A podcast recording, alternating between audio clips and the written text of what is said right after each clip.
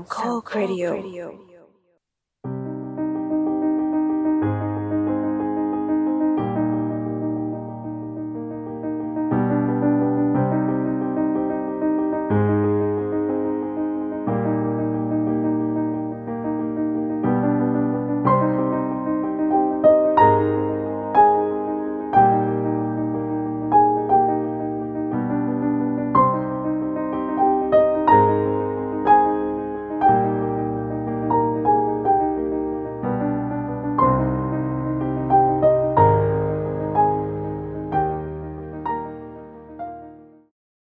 สวัสดีครับนี่คือรายการ The Opening Credit Podcast เกี่ยวกับหนังที่ผมมองใหม่ๆที่มีตอนหนังหยิบยกประเด็นต่างๆน่าสนใจมาพูดคุยแบบเป็นกันเอง EP นี้เป็น EP ที่51นะครับเราอัดกันวันที่7พฤศจิกายนนะครับและจะออกอากาศกันวันที่11พฤศจิกายนนะครับ2021และตอนนี้คุณอยู่กับผมปอนครับสุตาหลอดครับค่ะนี่ค่ะกลับมาในรูปแบบปกตินะใช่แล้วรูปแบบปกติเราก็เรียกว่าเป็น EP ที่ไม่มีธีมเป็น EP มันก็ไม่คิดไม่เป็นปัญหาไม่มันมีธีมใหญ่ๆอยู่มันมีธีมใหญ่ๆอยู่ที่ครอบทั้งหมดอันนี้ใช่ก็คือการด่าต่อเอ๊ะนี่เป็น EP พลังลบขนาดนั้นเลยใช่ไหมอันนี้ต้องแบบขอให้คุณผู้ฟังช่วยกรุณาลบภาพความใสสะอาดของรายการเราเคยใสสะอาดได้หรอวะไม่เคยใสได้หรอที่แน่ๆ EP นี้ไม่น่าจะใสจะพยายามให้มันใสที่สุดนะคะเขาเรียกว่าอะไรวะด่าอย่างมีอารยะไม่เรียกด่าไม่ใช่ต้องเรียกว่าไม่เห็นด้วยอย่างมีอารยะอย่างสุภาพขัดแย้งยังมีเหตุผลใช่จากคนอื่นบางคนบ้างในแง่ของประเด็นหนังช่วงนี้ที่สังเกตมันเป็นหลายอย่างเนาะเพราะว่าเราก็เปิดโรงหนังกันมาได้ครบเดือนเศษแล้วเปิดอย่างเป็นรูปแบบแล้วการเปิดครั้งนี้นี่มันต่างจากตอนเปิดครั้งที่แล้วมากเลยอะถ้าใครจะจำได้ครั้งที่แล้วมันเปิดครั้งที่แล้วไม่มีหนังเลยเนาะมันเปิดโดยที่ไม่มีหนังเลยแล้วคนมันก็ไม่เข้าโรงหนังเลยแล้วโรงหนังก็มันก็ประโคมโปรเหลือแบบ49 บาท69 บาทอะไรอย่างเงี้ยแบบเพลิบเยอะมากแต่อันเนี้ยคือหน้ามือเป็นหลังเท้าเราเป็นสุภาพชน ยังไม่ทันอะไรคือกูจะด่าแล้วยังก็คือเปิดจากหน้าเท้านะจ๊ะดังนั้นเนี่ยก็คือหนังเยอะมากหมายถึงหนังใหม่ๆด้วยเพราะว่าที่ดองๆเอาไว้ก็คือมาประโคมกันในเดือนแรกที่เปิดโรงที่ไทยเพราะว่าที่ต่างประเทศเขาเปิดกันไปถึงไหนถึงไหนแล้วไงนั่นแหละดังนั้นเนี่ยมันก็เลยกลายเป็นว่าคนก็เลยเข้าโรงหนังกันแบบมหาศาลจริงๆเยอะขึ้นเยอะมากๆเลยเยอะจนจะทำให้โรงหนังไม่ต้องง้อคนแล้วเขาง้อไหมอ่ะนั่นสิดูจากราคาตั๋วแล้วก็ดูไม่ง้อนะนอกจากไม่ง้อไม่พอขึ้นด้วยแล้วขึ้นไม่พอแม่งคนเยอะกว่าเดิมอีกงงตรงนี้แหละมันมีหนังที่เหมือนจะเป็นต้องดูไงใช่แต่แบบพี่ไม่ได้เห็นภาพคนแบบเบียดในโรงหนังเยอะขนาดนี้มาเป็นปีแล้วอ่ะนั่นมากรู้สึกประหลาดไหมหรือว่ารู้สึกดีมันก็ประหลาดนะจริงๆคือไม่รู้ดิมันก็ใจนึงมันก็รู้สึกดีใจอ่ะที่แบบวงการภาพยนตร์เราก็แบบมันกลับมาคึกคักแล้วเลยอย่างเงี้ยอย่างน้อยแบบมันก็ไม่ตายเอาง่ายๆแต่อีกใจนึงก็คือแบบเฮ้ยโควิดยังอยู่นะมึงคือแบบว่าเหมือนทุกคนแบบว่าไม่มีโควิดแล้วหรอวะเลยหรอปะเดี๋ยวจะพูดเลยมากคือฉันดูประเทศเราไอ้นี่แล้วฉีดวัคซีนไปตั้งเยอะแล้วนี่ว้าวเยอะมากๆเลยกี่เปอร์เซ็นต์ของประชากรไม่รู้เยอะมากๆนั่นแหละแต่ว่าไม่ได้แต่จำได้ว่ากรุงเทพคือเกิน 100% ไปแล้ว ทะลุร้อยเยอะกว่าจำนวนประชากรงงมากเลยค่ะไม่คือมันมีประชากรแฝงเยอะไงบางทีคนต่างจังหวัดก็มาฉีดในกรุงเทพอย่างเงี้ยมันก็นับไปด้วยตอนนี้1เข็มอย่างน้อยตอนนี้1เข็ม 66% ของจำนวนประชากรเข็ม2 51.3% กระตุ้นเข็ม3 3.9% เข็ม2ค่ะก็ครึ่งใช่ 51.3 จ้ะนี่มันก็เป็นเหตุผลที่ทำให้แบบว่าคือแต่ทุกคนมันก็ต้องใช้ชีวิตแล้วอ่ะเนอะมันไม่ไหวแล้วนะจริงไม่งั้นนี่ไงร้านค้างานสบายเขาขายแล้วถูกไหมแต่ได้แค่ถึง3 ทุ่มขายถึง3 ทุ่มแต่คนก็ยังคงนั่งนอนสต็อปเพราะเมื่อวานฉันไปดูที่เซ็นทรัลเวิลด์ออกมา5 ทุ่มกรุ๊ปยังคนเยอะอยู่เลยเลยไม่แน่ใจว่าก็คือเขาไม่ได้ลิมิตที่ปิดแล้วใช่ไหมคือหมายถึงแบบตอนนี้ก็เปิดแล้วนะในกรุงเทพนะคือเขาไม่ได้จำกัดแล้วไงในที่ว่าเขาไม่จำกัดแล้วการขายแอลกอฮอล์ก็คือขายถึง3 ทุ่มใช่แต่ครูก็คือเขาก็ยัง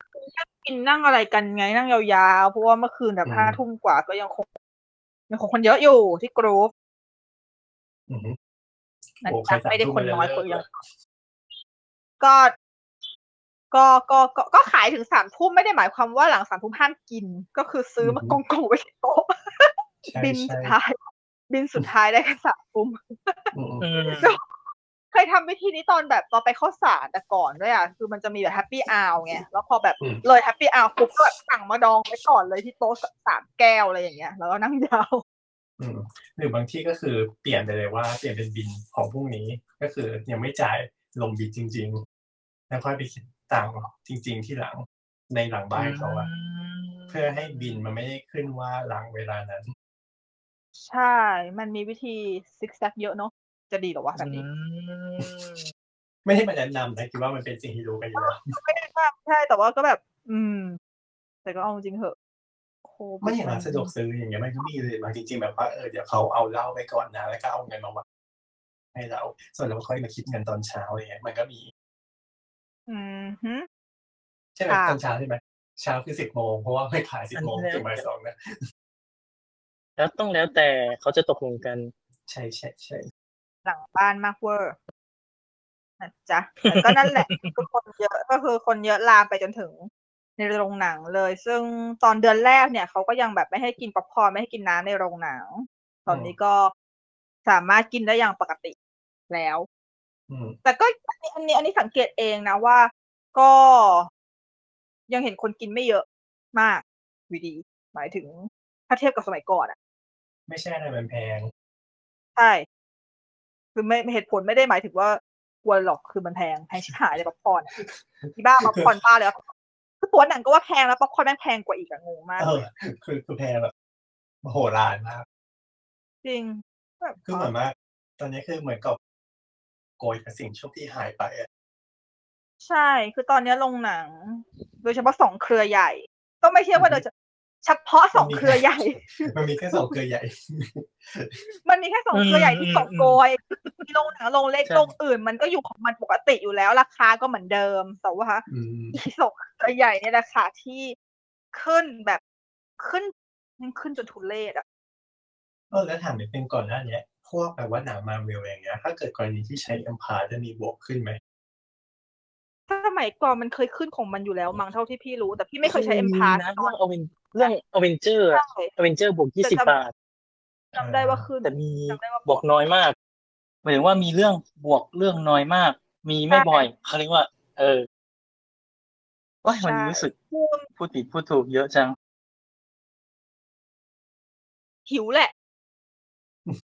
ไม่หิวสิเพิ่งกินข้าวมาค้างอยู่ก็โดนตัดก็คือถ้าคือพี่มองว่าคือแต่ก่อนอ่ะเมื่อกี้สตาร์ลอร์ดบอกว่าแต่ก่อนมันมีเรื่องให้บวกน้อยใช่แต่ว่าการทำ Empaths สมัยก่อนเนี่ยก็คือเราจะต้องผูกเป็นรายปีถูกป่ะคือเราผูกสัญญา1 ปีใช่แล้วก็มีค่าธรรมเนียมแรกเข้าอีก150 บาทแต่ตอนเนี้ย เลือกจ่ายว่าจะเลือกจ่ายรายปีหรือรายเดือนถ้าเลือกจ่ายรายปีคือจ่ายครั้งแรกหมายถึงถ้าเกิดเลือกจ่ายรายปีอ่ะจะไม่จะถูกจะยกเว้นค่าธรรมเนียม150ใช่แต่ถ้าเกิดว่าจ่ายรายเดือนเนี่ยจะต้องเสียและเข้า150แต่ก็ต้องผูกสัญญาทุกเดือนถ้าจำไม่ผิดนะตอนนั้นแล้วถ้ามันตัดเงินไม่ได้ก็คือมันตัดบัตรเลยนะตอนนั้นอ่ะใช่เราก็ต้องเปลี่ยนแล้วสมัครใหม่แล้วก็ต้องเสียค่าธรรมเนียมใหม่อีก150ใช่รู้สึกเป็นอะไรที่แบบเจนก่อนใช่มันดูแบบมันดูหยุ่มหยิมแล้วก็รู้สึกผูกมัดชิบหายเลยเว้ยจริงๆก็เลยไม่ทำพี่ก็ไม่พี่ดูหนังเยอะขนาดไหนพี่ไม่เคยทำ Empaths เลยนะจริงๆพี่เลยส่วนมากพี่จะดูอีกค่ายหนึ่งมากกว่าหรือไม่ก็ดูลงอื่นแต่พอมาตอนนี้เนี่ยพี่เดือนที่แล้วพอเปิดลงมาพี่ทำ Empaths ครั้งแรกในชีวิตซึ่งพี่ทำเพราะว่ามันไม่เก็บค่าธรรมเนียมแล้วมันไม่ต้องผูกหลายปีอ๋อคือตอนนี้ไม่เถียงว่าเป็นใช้แบบเดือนต่อเดือนได้ถูกไหมใช่แต่ไม่แน่ใจว่าเดือนนี้เปลี่ยนหรือยังแต่ตอนที่พี่ทำเลยเดือนที่แล้วแบบเปิดลงมา1 ตุลาก็คือพี่ไปถามเขาว่าถ้าทำเอ็มพาสสรุปแล้วต้องพ่วงรายปีไหมอะไรอย่างเงี้ยคือถามพอถามไปเลยปุ๊บแล้วเขาบอกไม่ต้องพ่วงแล้วก็คือสามารถจ่ายเฉพาะค่าเอ็มพาสไม่มีค่าธรรมเนียม150ด้วยก็คือพี่จ่าย400เพราะว่าพี่เลือกทำแบบของที่เป็นพารากอนด้วยคือพี่ทำแบบที่ดูพารากอนและควอเทียร์แล้วไอคอนสยามได้เพราะว่าพี่ดูสาขาพวกนี้เยอะที่สุดเนี่ยพี่ก็เลยโอเคเพราะว่ามันก็400 บาทใช่ไหมแล้วพอเราไปเทียบกับค่าตั๋วของพารากอนปกติรู้ไหมคะค่าตั๋วพารากอนปกติตอนนี้300 บาทแล้วตอนหนึ่งเรื่องเลยนะตอนหนึ่งเรื่องคือแบบนี่อะไรวะเนี่ยตอนนี้เห็นนี่คือตกใจนะคะก่อนเลยค่ะว่าแบบไปดูมาที่พารากอนล่าสุดแบบ350บาทเหนื่อย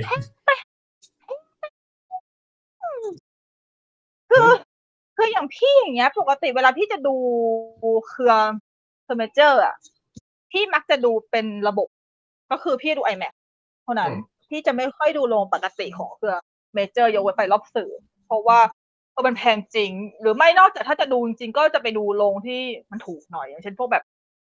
เมเจอร์ปิ่นหรืออะไรอย่างเงี้ยที่แบบดูวันที่มันถูกแต่พอพารากอนเนี่ยต้องเป็นแบบเรื่องที่มันฉายเฉพาะที่จริงๆหรือว่าที่อื่นไม่มีแล้วจริงๆยอมดูบางทีก็เคยเสียตังค์ก็แบบ230 250ก็โอเคก็ยังก็ว่าแพงนะแต่ว่าก็ยังมันก็ช่างมาเถิดนานๆทีแต่อันนี้300นี่คือไม่รับไม่ได้เว้ยเป็นอะไรงงบ้านั่นแหละเลยก็เลยยิ่งพอเห็นวันนั้นก็เลยโอเคงั้นกูซื้อ Empaths ก็ได้ในเมื่อมันไม่มีผูกอะไรเพราะว่าเดือนนั้นก็คือเดือนตุลาที่ผ่านมาเนี่ยหนังมันเยอะมากพี่ใช้สรุปว่าพี่ใช้ Empaths ไปทั้งหมด13 เรื่องมันก็คุ้มแล้วนะคุ้มแต่ว่า Empaths มันมีหยุ่มหยิมเพิ่มอยู่ดีนะเพราะว่าที่เมื่อกี้เราพูดถึงกรณีที่มันบวกตังค์เพิ่มแบบเรื่องละ20ใช่ไหมซึ่งจริงๆมันก็ไม่ควรบวกเพิ่มเพราะว่ามันก็คิดตังค์เราไปแล้วแต่พี่ยังอันนี้ถ้าถามส่วนตัวของพี่อ่ะพี่ยังเข้าใจได้และหมายคือเราไม่ได้เข้าใจได้เรื่องการบวกเพิ่มของมันจากกรณีหนังฟอร์มนี้คือหนังยาวเพราะว่าเหตุผลมันแถแต่หมายถึงถ้าเกิดพี่ต้องจ่าย20เพิ่มมาถ้าเทียบแล้วมันก็ยังในคุ้มสำหรับพี่ว่าพี่ดูเยอะไงหมายถึงแบบพอบวกพออะไรออกมาแล้วมันก็ยังอยู่ในมันควรที่จะหมายถึงว่ามันควรที่จะอยู่ในคอสนั้นอยู่แล้วอะไม่ใช่แต่จริงๆแล้วมันไม่ควรจะบวกนะเดือนนั้นหมายถึงว่านะเดือนนั้นไม่ว่าควรจะมีหนังใหญ่หรือไม่มีหนังใหญ่ก็ตามมันควรที่จะขามันควรที่จะอัดอยู่นั้นอยู่แล้วไม่ใช่บวกเพิ่มกรณีบวกเพิ่มเดียวก็คืออัพที่นั่งเท่านั้นใช่นั่นแหละที่ถึงได้พี่อ่ะไม่ค่อยโอเคกับการบวกโดยให้เหตุผลว่าเพราะเรื่องนี้เป็นหนังฟอร์มยักษ์และมีความยาวมากคือมันไม่มีแผลใช่มันแบบเฮ้ยสุภาพไม่ใช่เหรอถ้าพี่ถึงบอกว่ามันไม่ make sense ไม่ได้ด่าอะไรเพราะมันเคยมีหนังที่ยาว3 ชั่วโมงแต่ไม่เก็บเพิ่มก็มีซึ่งเขาเอาอะไรมาวัดเอาอะไรมาวัดห้ามตอบว่าไปปิ่นโตนะห้ามตอบว่าเอาปิ่นโตไปวัดนะไม่ใช่คือจริงๆถ้าสมมติอันนี้คือยกตัวอย่างสมมตินะสมมติว่ามันเกณฑ์มาเลยว่าถ้าหนังมีความยาวเกิน160 นาทีบวกเพิ่ม20 บาทนั่นคือหมายถึงว่าทุกเรื่องที่เกิน160 นาทีแล้วบวกเพิ่ม20 บาท จริงๆพี่ว่าอย่างนั้นยังดูเมคเซนส์มากกว่าเลยนะถึงแม้มันจะไม่ควรบวกแต่อย่างน้อยอ่ะเหตุผลมันยังมีระบุชัดเจนนึกออกป่ะเป็นเงื่อนไขเข้าใจเลยแต่ถ้าอย่างเงี้ยบวกเป็นหนังฟอร์มยักษ์อ๋อเหรอแต่ดูหนังนอกกระแสได้ยังไงจ๊ะไม่คิดว่าทำเหมือนดูเก็บเพิ่มไหมเก็บหนังฟอร์มยักษ์ดูทุนสูงด้วยอ๋อหนังฟอร์มยักษ์เลยซึ่งเหตุผลนี้ไม่เมค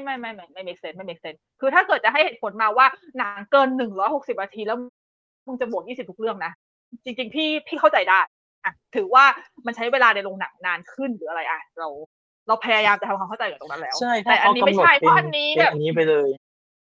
คือกำหนดไปเลยแล้วแค่อย่างนี้นะต่อให้เป็นเรื่องที่เป็นหนังเล็กมากๆนะหนังอินดี้ที่แบบความยาว170นาทีขึ้นมาปุ๊บแล้วจะบวกเพิ่ม20บาทก็ถูกแล้วนี่ก็มึงเขียนเอาไว้ตั้งแต่แรกแล้วนี่ว่าเกิน160นาทีบวกเพิ่มอ่ะก็ว่าไปถูกปะอย่างบอยโฮสเนี้ยจริงแต่นี่ไม่ใช่เว้ยเพราะเนี่ย Drive My Car 3ชั่วโมงมันไม่บวกเพิ่มหรอกมั้ยอ้าวทำไมไม่บวกอ่ะอ๋อมันไม่ใช่หนังฟอร์มยักษ์ไงมันต้องเข้า2คอนดิชั่นไงใช่เพราะเขาไม่มีคอนดิชั่น3ด้วยไม่มีเรื่องหนึ่งมันไม่ยาวพอนี่แม็กวีโดปะยาวไม่ถึงแต่บวกไม่ถึงมีอีนี่ก็ไม่ถึงอะไรวะแม็กวีโด2ชั่วโมงไม่ใช่หรอมันมีเรื่องอะไรสักเรื่องไปที่แบบของมาเบลอ่ะหรือว่าไม่ใช่มาเบลชางชีเหรอคือเนี่ยชางชีก็ไม่ถึงชางชีก็บวกเนี่ยนี่ก็คือไม่มีผลสรุปก็คือแม่งไม่ต้องอ้างเวลาสรุปแล้วเนี่ยอ้างข้อแรกขอเว้ยหนังฟอร์มยักษ์แต่หนังฟอร์มยักษ์ของมันมีคอนดิชันเพิ่มก็คืออะไรวะมีความยุ่งยากในการติดต่อกับค่ายหนังหรอหรืออะไรสักอย่างที่มันเป็นคอนดิชันเพิ่มขึ้นมาข้างล่างเว้ยไม่อ่านเงื่อนไขมาแล้วแบบอีหยังวะไม่เราจะพูดกันอย่างสุภาพไม่เขาบอกว่ามีมีเขาเรียกว่าอะไรนะมีคอสในการมีคอสในการมีคอสในการดีลเข้ามาฉายงงมากจ้าจริงๆคือ อย่างปีก่อนผมดูเนี่ยที่มันมีข่าวตอนที่อเมริกาใช่ไหมที่ว่าขอเปอร์เซ็นต์เพิ่มอ่ะฮะที่ขอบมากกว่า50อ่ะแต่นั้นเป็นของอเมริกาไงก็คือคิดว่ามันเอามาปรับใช้ด้วยนั่นแหละแต่แค่แบบไม่ได้โจ่งแจ้งอย่างนั้นก็เลยกลายเป็นว่าเพิ่มคอร์สทำให้ต้องบวกเพิ่มคอร์สโดยมาอ้างสิ่งนี้แทนเพิ่มคอร์สแอบไปถามมาว่าเพิ่มจริงไหมหมายถึงแต่ไปถามมาว่าเราจะเอาหนังเรื่องเนี้ยเข้าไปฉายอ่ะมันมีคอสเพิ่มแต่คำตอบไม่มีอ่ะอ้าวไม่บอกนะว่าไม่บอกนะว่าถามค่ายไหนเรารู้กันแต่มันไม่มีเว้ยมันก็ไม่บอกไม่มีแล้วมันไม่มีก็คือก็ฉายปกติก็คือทำระบบปกติไม่ได้มีค่าใช้จ่ายอะไรประเด็นคือค่ายนั้นนะเป็นค่ายที่แบบมีสำนักงานอยู่ในไทยอยู่แล้วอ่ะมันไม่ใช่แบบเหมือนไอ้นะแบบสหะที่แบบฉันต้องไปเรียกร้องหา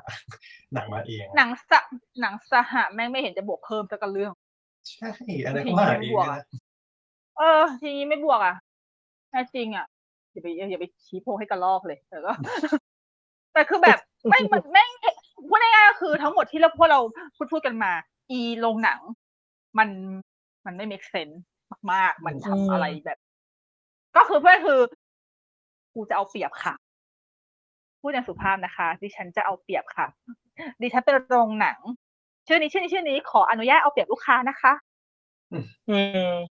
แต่มาสุดท้ายแล้วขอให้ได้กำไรหน่อยขอให้ได้กำไรหน่อยกำไรดิฉันย่ำแย่มากๆเลยนะคะโดนปิดโรงไปหลายเดือนนะคะโอ้โหช่วงโดนปิดโรงไปหลายเดือนเนี่ยขายป๊อปคอร์นดีเป็นฮาเทท่าเลยไม่ใช่หรอเดี๋ยวเราดูประกาศงบค่ะเดี๋ยวจะรอดูคือแบบแต่โอเคเพิ่ม20อัพที่นั่งเปลี่ยนระบบอีกอย่างนึงที่พี่มีปัญหามากคือนอกจาก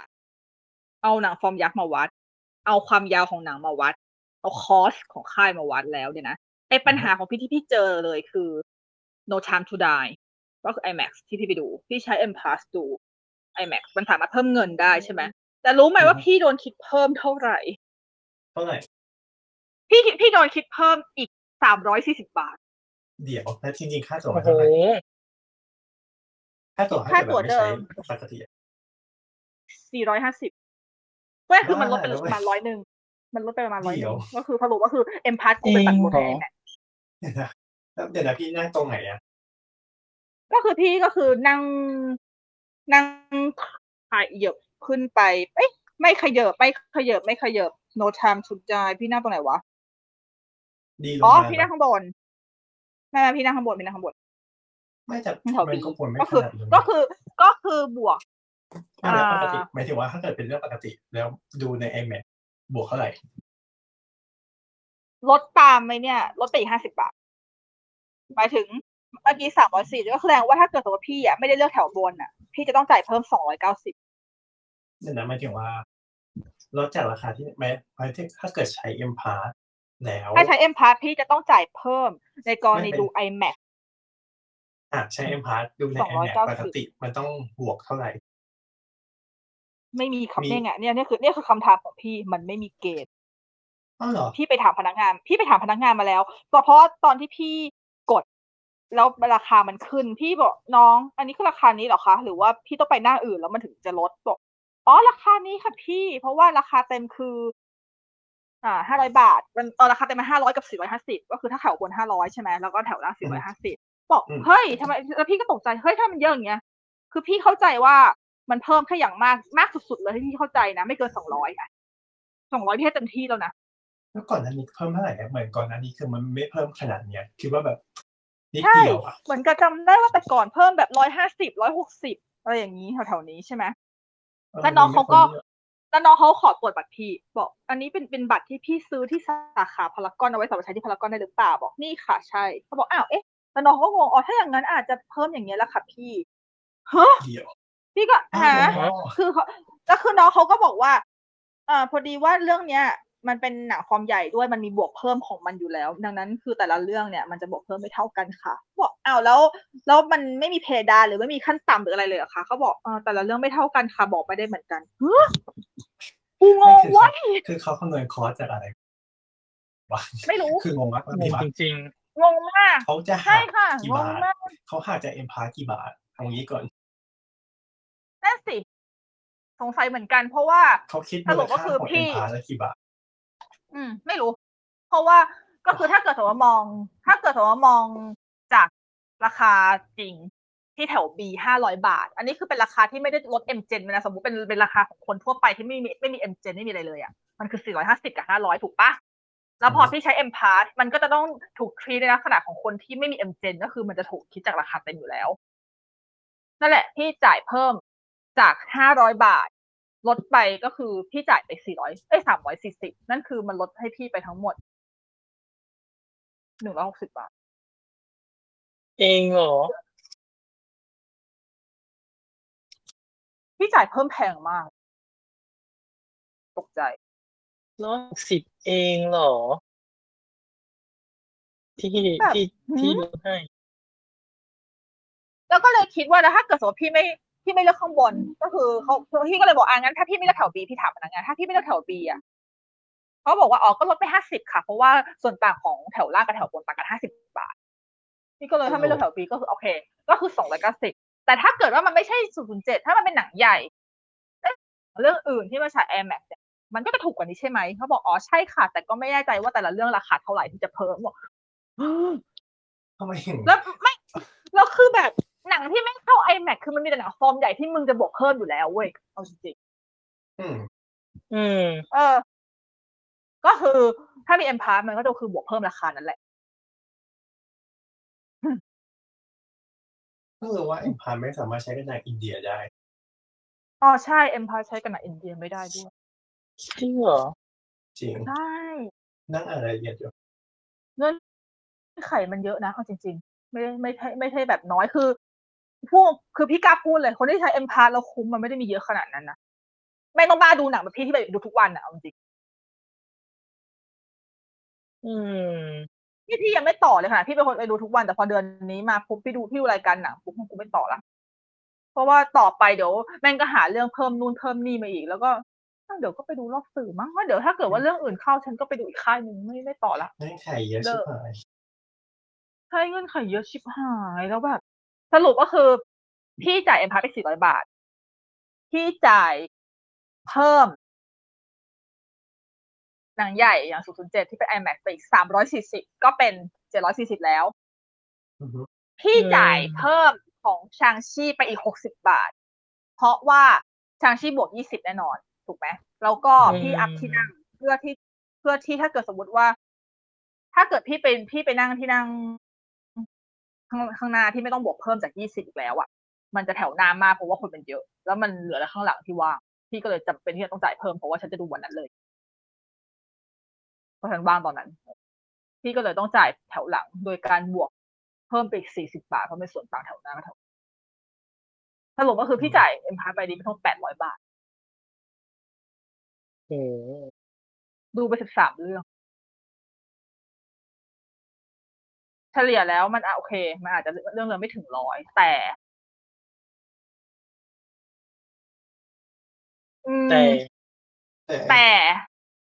ต่ปกติที่ดู SF พี่มีโปร69 บาท79 บาทเนี่ยนึกออกป่ะมันเลยน่าโมโหตรงเนี้ยแหละคือถ้าเกิดว่ามัน400 บาทแล้วจบฉันจะไม่โมโหเลยรู้ป่ะแล้วใครไปใช้คุ้มวะแล้วใครจะไปใช้คุ้มวะขนาดพี่ที่คิดว่าใช้คุ้มชิบหายยังรู้สึกว่ามันดูคุ้มแบบเฉียดๆอ่ะคือถ้าเกิดถ้าใครฟังบอก400 บาทดูได้13 เรื่องโอ้โหใครก็ว่าคุ้มเอาจริงให้มองไปจากดาวอังคารรู้สึกเลยเฮ้ยทำไมวาต้าดูคุ้มจังเลยวะดูไป13 เรื่องเลยหรออะไรอย่างเงี้ยนึกออกปะแต่แบบอ๋อฉันจ่ายเพิ่มไปอีกเท่าตัว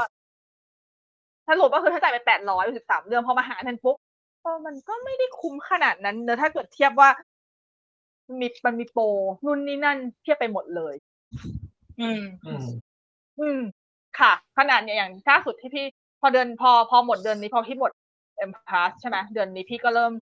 เลยกลับไปหาอีกค่ายหนึ่งแทนถ้าเป็นหนังแบบหนังแมสอะไรอย่างเงี้ยพี่ก็ไปดู SF แล้วพี่ก็ใช้โปรบัตรเครดิต69 บาทค่ะใช้ได้ปกติซึ่งถ้าเกิด69 บาท10 เรื่อง690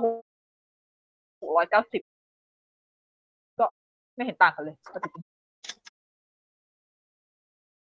มันจะซื้อEmpathsมันเสียอารมณ์ทำไมวะแต่ก็หมายถึงว่าทั้งหมดทั้งมวลก็คือรู้สึกเอาเปรียบค่ะแล้วก็อีกอย่างหนึ่งดูคนจะมีปัญหากับราคาของพารากอนเยอะสุดใช่เพราะว่าพารากอนแพงจนแพงกว่าค่าแรงขั้นต่ำอ่ะไม่นะหมายถึงว่าแพงเกินไปอ่ะไม่หมายถึงว่าไอ้แพงอ่ะส่วนแพงอ่ะใช่แต่จริงๆมันก็มีสาขาอื่นๆหรือว่าบริเวณโดยรอบที่มีราคาถูกกว่านั้นหรือเปล่าที่เราสามารถเลือกได้หรือเปล่าที่เราไม่จำเป็นต้องไปพารากอนคือดูหลายๆคนเหมือนพูดแบบ300นี่คือแบบราคาทั้งประเทศเหมือนกันทั้งหมดเก็ทไหมใช่เข้าใจหลายๆสาขาหรือหลายๆภูมิภาคไม่ได้เป็นราคาเท่านี้เหมือนกันถามว่าแพงกว่าปกติไหมแพงใช่แต่ไม่ใช่ราคาเท่านี้หรือเปล่า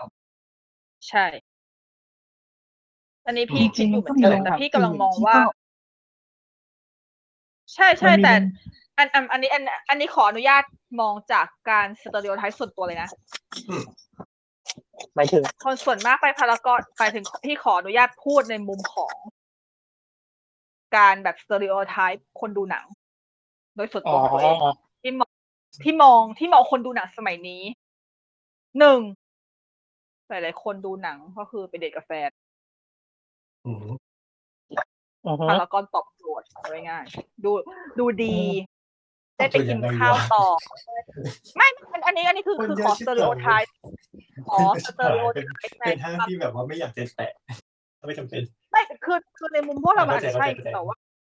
แต่ถ้าเกิดมองในมุมของคนที่อาจจะไม่ได้เข้าเมืองบ่อยๆหรือเปล่าหรือแบบอารมณ์คนมันจะแบบไปเที่ยวกันน่ะถ้าเกิดว่านานาจะเข้าเมืองจีนไลฟ์สไตล์เขาก็อยากจะมาสยามก็ไม่ง่ายแล้วอ่ะสมมติอันนี้สมมตินะเป็นเดทแรกนะเพิ่งเจอเลยนะ วีดีจะแบบจูงมือกันไปดูที่อะไร MBK อย่างนี้หรอเราไม่ได้30ปีก่อนนะเว้ย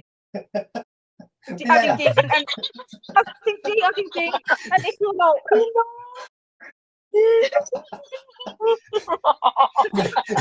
นั่นเราไม่สามารถจะจับมือเป็นเซนจูรี่กันได้หรอเราพูดตรงไปป่ะแต่ว่าอันนี้คือพี่ถึงบอกว่าอันเนี้ยโอเคมันอาจจะเป็นการเรียกว่าส่วนตัวแต่พี่มองวัยรุ่นสมัยนี้แบบนี้จริงๆคือพี่อาจจะโอเคพี่อาจจะดูไปจำกัดความอะไรแคบๆแต่พี่มองวัยรุ่นสมัยนี้เป็นประมาณนี้จริงๆจากที่รู้จักวัยรุ่นสมัยนี้ด้วยจากที่เห็นเองด้วยหลายๆอย่างหรือแม้แต่คอนเทนต์สมัยนี้อะไรเงี้ยคือแบบไม่จะทัวร์ลงหมดแล้วแหละโอเค EP ทัวร์ลงแน่นอนเต็มโบกเลยไม่อันนี้เราแค่ชี้ให้เห็นเฉยๆเราไม่จะแซะหรืออะไรเราแค่บอกว่าเนี่ยมันเป็นแบบนี้ขอบอกเลยว่าไม่ได้แซะอันนี้คือมองจากภาพที่เราเห็นจริงๆเพราะว่ามันไม่ผิดเลยที่คุณจะไปเดทกันที่สยามหรือพารากอนแล้วแบบไปกินร้านที่มันดูหรูๆนิดนึงเลยคือเข้าใจเพราะว่าบางทีมันเป็นวันพิเศษเราอยากจะได้แบบอะไรที่มันดูที่มันพิเศษนึกออกปะคือเราไม่ได้ไปเหยียดว่า MBK พิเศษแต่ว่าคือมันต้องดูตามยุคสมัยเว้ยว่า MBK มันเคยเป็นแหล่งชั้นนำของวัยรุ่นเมื่อหลายปีก่อนแต่มันอาจจะไม่ใช่ตอนนี้แล้วแต่โอเค MBK ค่าตั๋วไม่แพงมากเพราะว่าพี่ไปดู MBK เนี่ยก็ยิ่งเป็นวันจันทร์วันอังคารค่าตั๋วคือแบบ140นะโดยที่ไม่ต้องใช้ส่วนลดอะไรเลยเรายิ่งถ้ามีส่วนลดของ MBK ของ SF ที่ให้บัตรสมาชิกและพัสโปอ่ะก็คือลดอีก20 บาทด้วยอะไรอย่างเงี้ยซึ่งมันก็คือ MBK ค่าตั๋วมันไม่ได้แบบโหดอยู่แล้วอะสำหรับถ้าเทียบกับที่ดินตรงแถวๆนั้นเลยเนี่ยพี่ก็ดู MBK บ่อยเพราะว่าคือพี่ไม่มีปัญหากับการที่จะไปดูที่ไหนก็พี่ขอแค่ว่าโรงหนังมีรอบที่ฉันจะดูฉันสามารถจัดรอบให้มันลงได้แบบว่าดู 2-3 เรื่องได้ทีเดียวมันซึ่งมันแตกต่างจากการที่คนจะไปเที่ยวและดูหนังและกินข้าวดังนั้นเนี่ยถ้าข้ามไปฝั่งสยามมันก็แล้วก็มันก็ตอบโจทย์และความตอบโจทย์ของมันคือหนึ่งในสิ่งที่ทำให้ค่าตั๋วมันโหดแบบนี้เรื่องด้วยความที่มันเป็นแบรนด์พารากอนด้วยใช่แล้วด้วยความที่มันเป็นแบรนด์พารากอนถูกเพราะว่าเลยไปหน่อยนึง SF World Cinema Central World ไม่ต่างกันราคาพอกันก็คือแบรนด์ท็อปของสู้ใช่ก็คือแบรนด์ท็อปของถูกต้องแล้วก็เป็นลักษณะแบบเดียวกันเลยก็คือเป็นห้างที่มันมีครบสำหรับการที่วัยรุ่นจะไปเที่ยวหรือจะไปเดทหรือจะไปแฮงเอาท์หรือแม้แต่ไปคนเดียวมันก็ยังคงมีคำตอบโจทย์ประมาณนึงที่ว่ามันมีทุกอย่างในห้างนั้นนึกออกปะก็คือในทุนอะไรเอาจริงๆทำอะไรแบบมันเลยเป็นสิ่งที่ทำให้ MBK และเขาใช่เขาเนี่ยเรามองไปเป็นโรงนอกกระแสอะแต่จริงๆเดี๋ยวนี้ก็ค่อนข้างที่จะกลับเข้าข้างที่จะแมสแล้วซึ่งมันก็ดีมันทำให้เขาดูค่ะแต่ว่าอย่างแค่ของญาติมันก็นั่นไงเห็นไหมไม่บวกราคาเพิ่มนะจ๊ะโอ้ยถ้าว่าเขาไม่เห็นเขามีอภิสิทธิ์ในการที่แบบนะแบบเอาหนังเข้ามาเดี๋ยวไม่เสียค่าใช้จ่ายเพิ่มอ่ะนี่ไม่เห็นจะมีคอสอะไรเลยอ่ะงงอ่ะสุดยอดอ่ะเนาะเสียมากเขาค่ะเฮาส์ฉายดูนก็ไม่บวกราคาค่ะเท่าเดิมนี่ไงก็ไม่เห็นจะมีคอสอะไรเลยหรือว่าเขาแบบเขาเป็นโรงพิเศษหรืออะไรอย่างนี้ไม่มีคอสเนาะชิปถ่ายเมเจอร์เป็นการเราตรงนี้แหละอ๋อลืมไปเขาไม่ฟังกวดเลยค่ะก็นั่นแหละมันบางทีมันเป็นสิ่งที่คนที่รักหนังมันก็รู้สึกขับข้องใจนะมันแบบมีความรู้สึกเหมือนกับว่าเราต้องใช้เงินในการซื้อความสุขของเราเยอะมากเลยอ่ะแต่โดยส่วนตัวก็คือแก้ปัญหาด้วยกันไปดูที่สาขาอื่นใช่พี่ก็ดูโรงหนังอื่นมันแพงมากใช่ไหมอ่ะก็ไปดูเอาถ้าเกิดอ่ะเอาไม่ใช้หนังที่แมสอ่ะก็ไปดูเราก็จ่ายตัวในราคาแบบ140ได้ในรูปแบบที่อยู่กลางอันนี้คือเฉพาะในกรุงเทพก่อนนะเพราะว่าเอาตรงถ้าต่างจังหวัดพี่ก็ไม่รู้ราคาไม่อะไรด้วยนะไม่เคยไปไม่ถึงการมองว่าถ้าเกิดกรุงเทพราคาแบบมันแพงอยู่โซนใจกลางเมืองมันแพงแต่คือยังมีแบบใกล้ๆนะแบบเฮ้าส์สามย่านอย่างเงี้ยที่อยู่ไม่ได้ไกลจากสยามมากในราคาแบบ140-160อ่ะนี่คือยังราคาอยู่นะในย่านกลางเมืองกับหนังที่หลากหลายแล้วก็แบบหนังแมสก็มีใช่ อย่างที่เมื่อกี้บอกแม้แต่ SF MBK ก็ราคาไม่แพงมากอ่ะโอเคอาจจะแพงแล้วนั่งหยิบในวันสุดสัปดาห์ที่มันก็ปกเพิ่มซึ่งเอาจริงก็ไม่ค่อยแม่งทำไมโรงหนังก็ต้องมีแบบว่าวันจันทร์ถึงพุธราคาวันจันทร์ราคานี้วันพุธราคานี้พฤหัสศุกร์ราคานี้เสาร์อาทิตย์ราคานี้คือแบบอะไรของมึงวันเนี้ย sorry เราไม่อยากก็มันยิบย่อยมากเลยแบบมันแบบอะไรใช่ทำไมต้องซับซ้อนก็จริงนะอยากจะเชียร์ลงเท่าเดิมทุกวันไม่ว่ารอบไหนหนังจะลงแค่ไหนแต่แบบคืออย่างพูดตามตรงเลยนะสมานใน SF เนี่ยจริงๆพี่โอเคกว่าเมเจอร์อยู่แล้วโดยเท่าที่เราคุยกันมาเราทำ EP กันมานานแล้วพี่ก็เคยพูดประเด็นนี้บ่อยๆแล้วว่าจริงๆพี่โอเคกับเครือนี้มากกว่าเพราะว่าถ้าเกิดเราเทียบสัดส่วนทั้งราคาหรือทั้งอะไรก็ตามคุณภาพด้วยมันค่อนข้างดีกว่าเห็นได้ชัดสำหรับพี่แล้วก็หนังที่เลือกมาก็ดีกว่าแต่ว่ามันก็จะมีความน่ารำคาญที่แบบคิดราคาแบบยิบย่อยทุเรศอย่างนี้อยู่ดีเหมือนกันคือทำไมวะจะให้ฉันชมให้สุดไม่ได้หรอจะต้องแบบหาเรื่องให้รู้สึกว่ามีด่าในใจอยู่ได้วะเขาแบบอะไรเนี่ยก็เรื่องเดียวกันพูดได้แหละว่าไม่ถึงว่าเพราะโรงค่ายของสองเครือนั้นน่ะมันผูกขาดไม่มันมีคุณภาพกว่าเขาไม่ถึงว่าในแง่ในด้านถูกไหมภาพเสียงที่นั่งก็อาจจะด้วยหลากหลายกว่าด้วยใช่ใช่นั่นแหละมันก็เลยวนกลับมาว่าหมายถึงว่าด้วยตัวโลกทำอย่างนั้นเองทำให้สามารถอัพราคาไปได้ถึงขนาดนั้นโดยที่ไม่มีความจำเป็นเท่าไหร่แต่ว่ามันก็ผู้เสพก็ไม่มีทางเลือกเท่าไหร่เพราะว่ามันก็ผูกขาดของเจ้าจริงๆถึงแม้ว่าพี่จะดูเฮาเยอะถึงแม้ว่าพี่จะไปดูด็อกผับเยอะแต่ว่าตรงเฮากับด็อกผับจะมีหนัง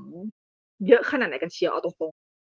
ๆถึงมีเยอะก็ไม่ใช่หนังแม้ทั้งหมดใช่ถึงซึ่งนี่ขนาดหนังไม่เยอะแต่พี่ก็ดูแทบทุกเรื่องที่สองโรงนี่มันฉายแล้วอะเอาจริงแล้วหนังแมสก็มาดูเครือใหญ่เพราะว่ามันก็มันมีแค่เครือใหญ่ปะวะอะไรอย่างเงี้ยคือบางทีพี่ก็คิดนะว่าพี่ด่าโรงหนังพี่ด่าอะไรเยอะนะแต่พี่ด่าแล้วพี่ก็อุดหนุนโรงเล็กด้วย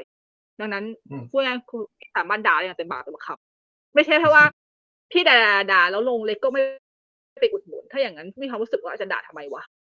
ถ้าด่าแล้วคุณก็ยังไม่ไปอุดหนุนลงเล็กอะนึกออกปะถ้าคุณจะด่านั่นคุณก็ต้องอุดหนุนลงที่คุณอยากจะสนับสนุนด้วยเว้ยแต่โอเคว่ามันก็มีข้อจำกัดแหละเพราะว่าลงมันก็ที่ไหนลำบากดอกภาพลำบากไม่เห็นลำบากใต้ดินถึงเหมือนกันเดี๋ยวไม่ถึงต้องเดินไปอีกไกลเดียวเองต่างจังหวัดไม่มีโอกาสเช่นนี้ก็ใช่คือจริงๆถ้ากรณีของต่างจังหวัดพี่อย่าไม่ค่อยถามว่าต่างจังหวัดราคามันพวกไงถ้าเกิดเป็นห้างใหญ่ในต่างจังหวัดมันก็แพงอยู่ดีแต่ถ้าเกิดไม่ใช่ห้างใหญ่ในต่างจังหวัดมันก็ราคามันก็ตกกว่านั้นลงไหมอันนี้ไม่รู้อ่ะแต่ว่าเคยดูไม่เท่าไหร่เคยเสิร์ชราคาของขอนแก่นแพงต้องมาเป็นโรงใหญ่ป่ะถ้าเกิดลองเป็นโลตัสดิเพราะว่าอันนั้นเซ็นทรัลขอนแก่นก็ราคาก็น้องกรุงเทพอ่ะน้องกลางเมืองกรุงเทพอ่ะก็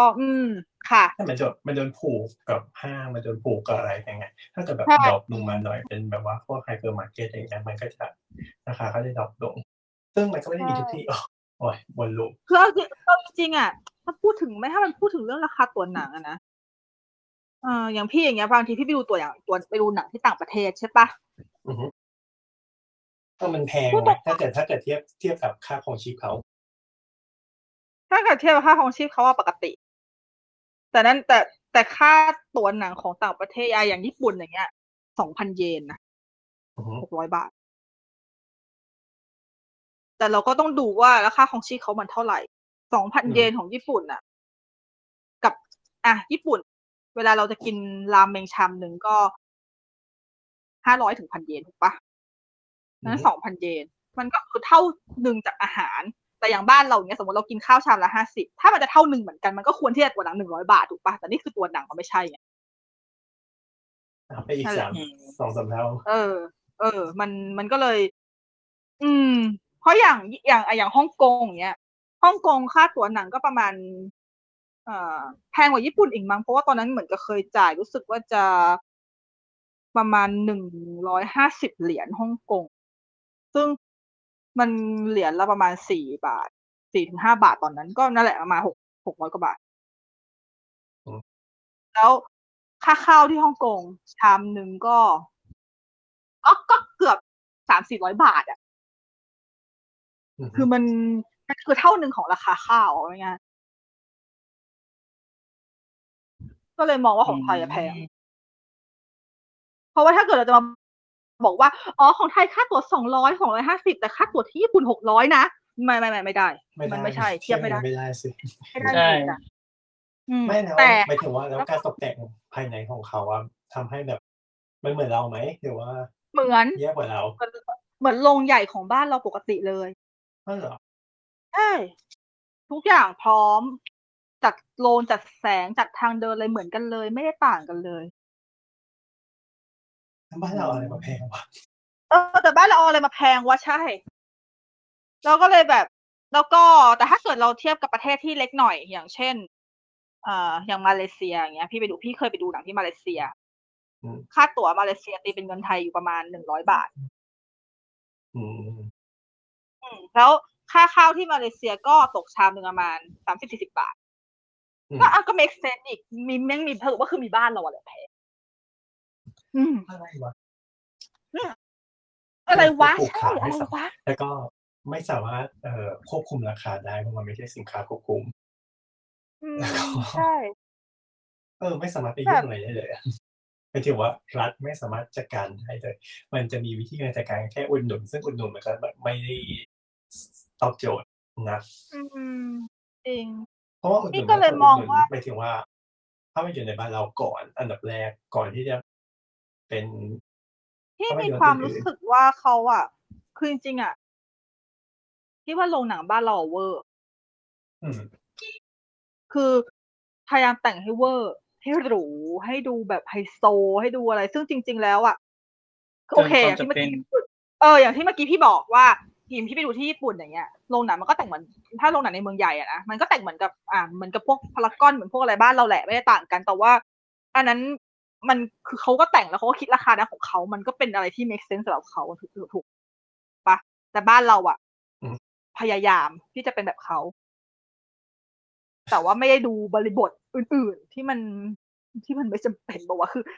คือไม่ต้องแต่งแต่แค่ไม่ได้มองค่าของชีพแล้วคือแบบถ้าดูโรงหนังโรงเล็กอย่าง House ไม่จำต้องแต่งเยอะอะไรแล้วเขาก็คุมราคาของเขาอย่างนี้ได้มันก็อยู่ได้ป่ะวะก็แล้วคนก็รู้สึกเฟรนด์ลี่ที่จะเข้าไปใช้ด้วยอ่ะพอหรือถ้าเกิดไม่ต้องพูดถึง House ถ้าเราพูดถึงโรงใหญ่เมื่อกี้พี่ยกตัวอย่าง MBK ไปบ่อยเพราะว่าแต่ก่อน MBK ก็คือถ้าให้เทียร์ของ MBK อ่ะ MBK มันไม่ได้หรูเหมือนโรงอื่นเนาะถ้าน้องๆนึกภาพออกถูกปะมันจะแบบมันจะลงมันจะค่อนข้างเก่าตอนนี้ MBK หรูแล้วจ้ะมันถึงขึ้นราคาแล้วไงอ๋อ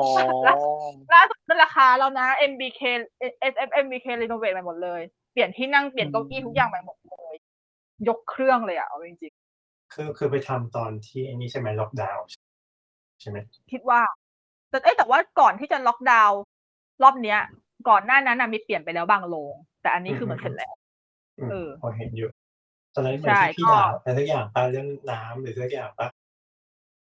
เรื่องน้ำเรื่องไอเนี่ยที่ไอเนี่ยลงที่มันมีไอน้ำแบบอาหารอ๋อใช่ใช่ใช่ใช่ใช่อันนั้นตอนนั้นทำลง VIP ใช่ที่มันเปลี่ยนแล้วแย่ลงที่เปลี่ยนแล้วแพงขึ้นแล้วก็ลดอะไรบางอย่างลงนั่นแหละก็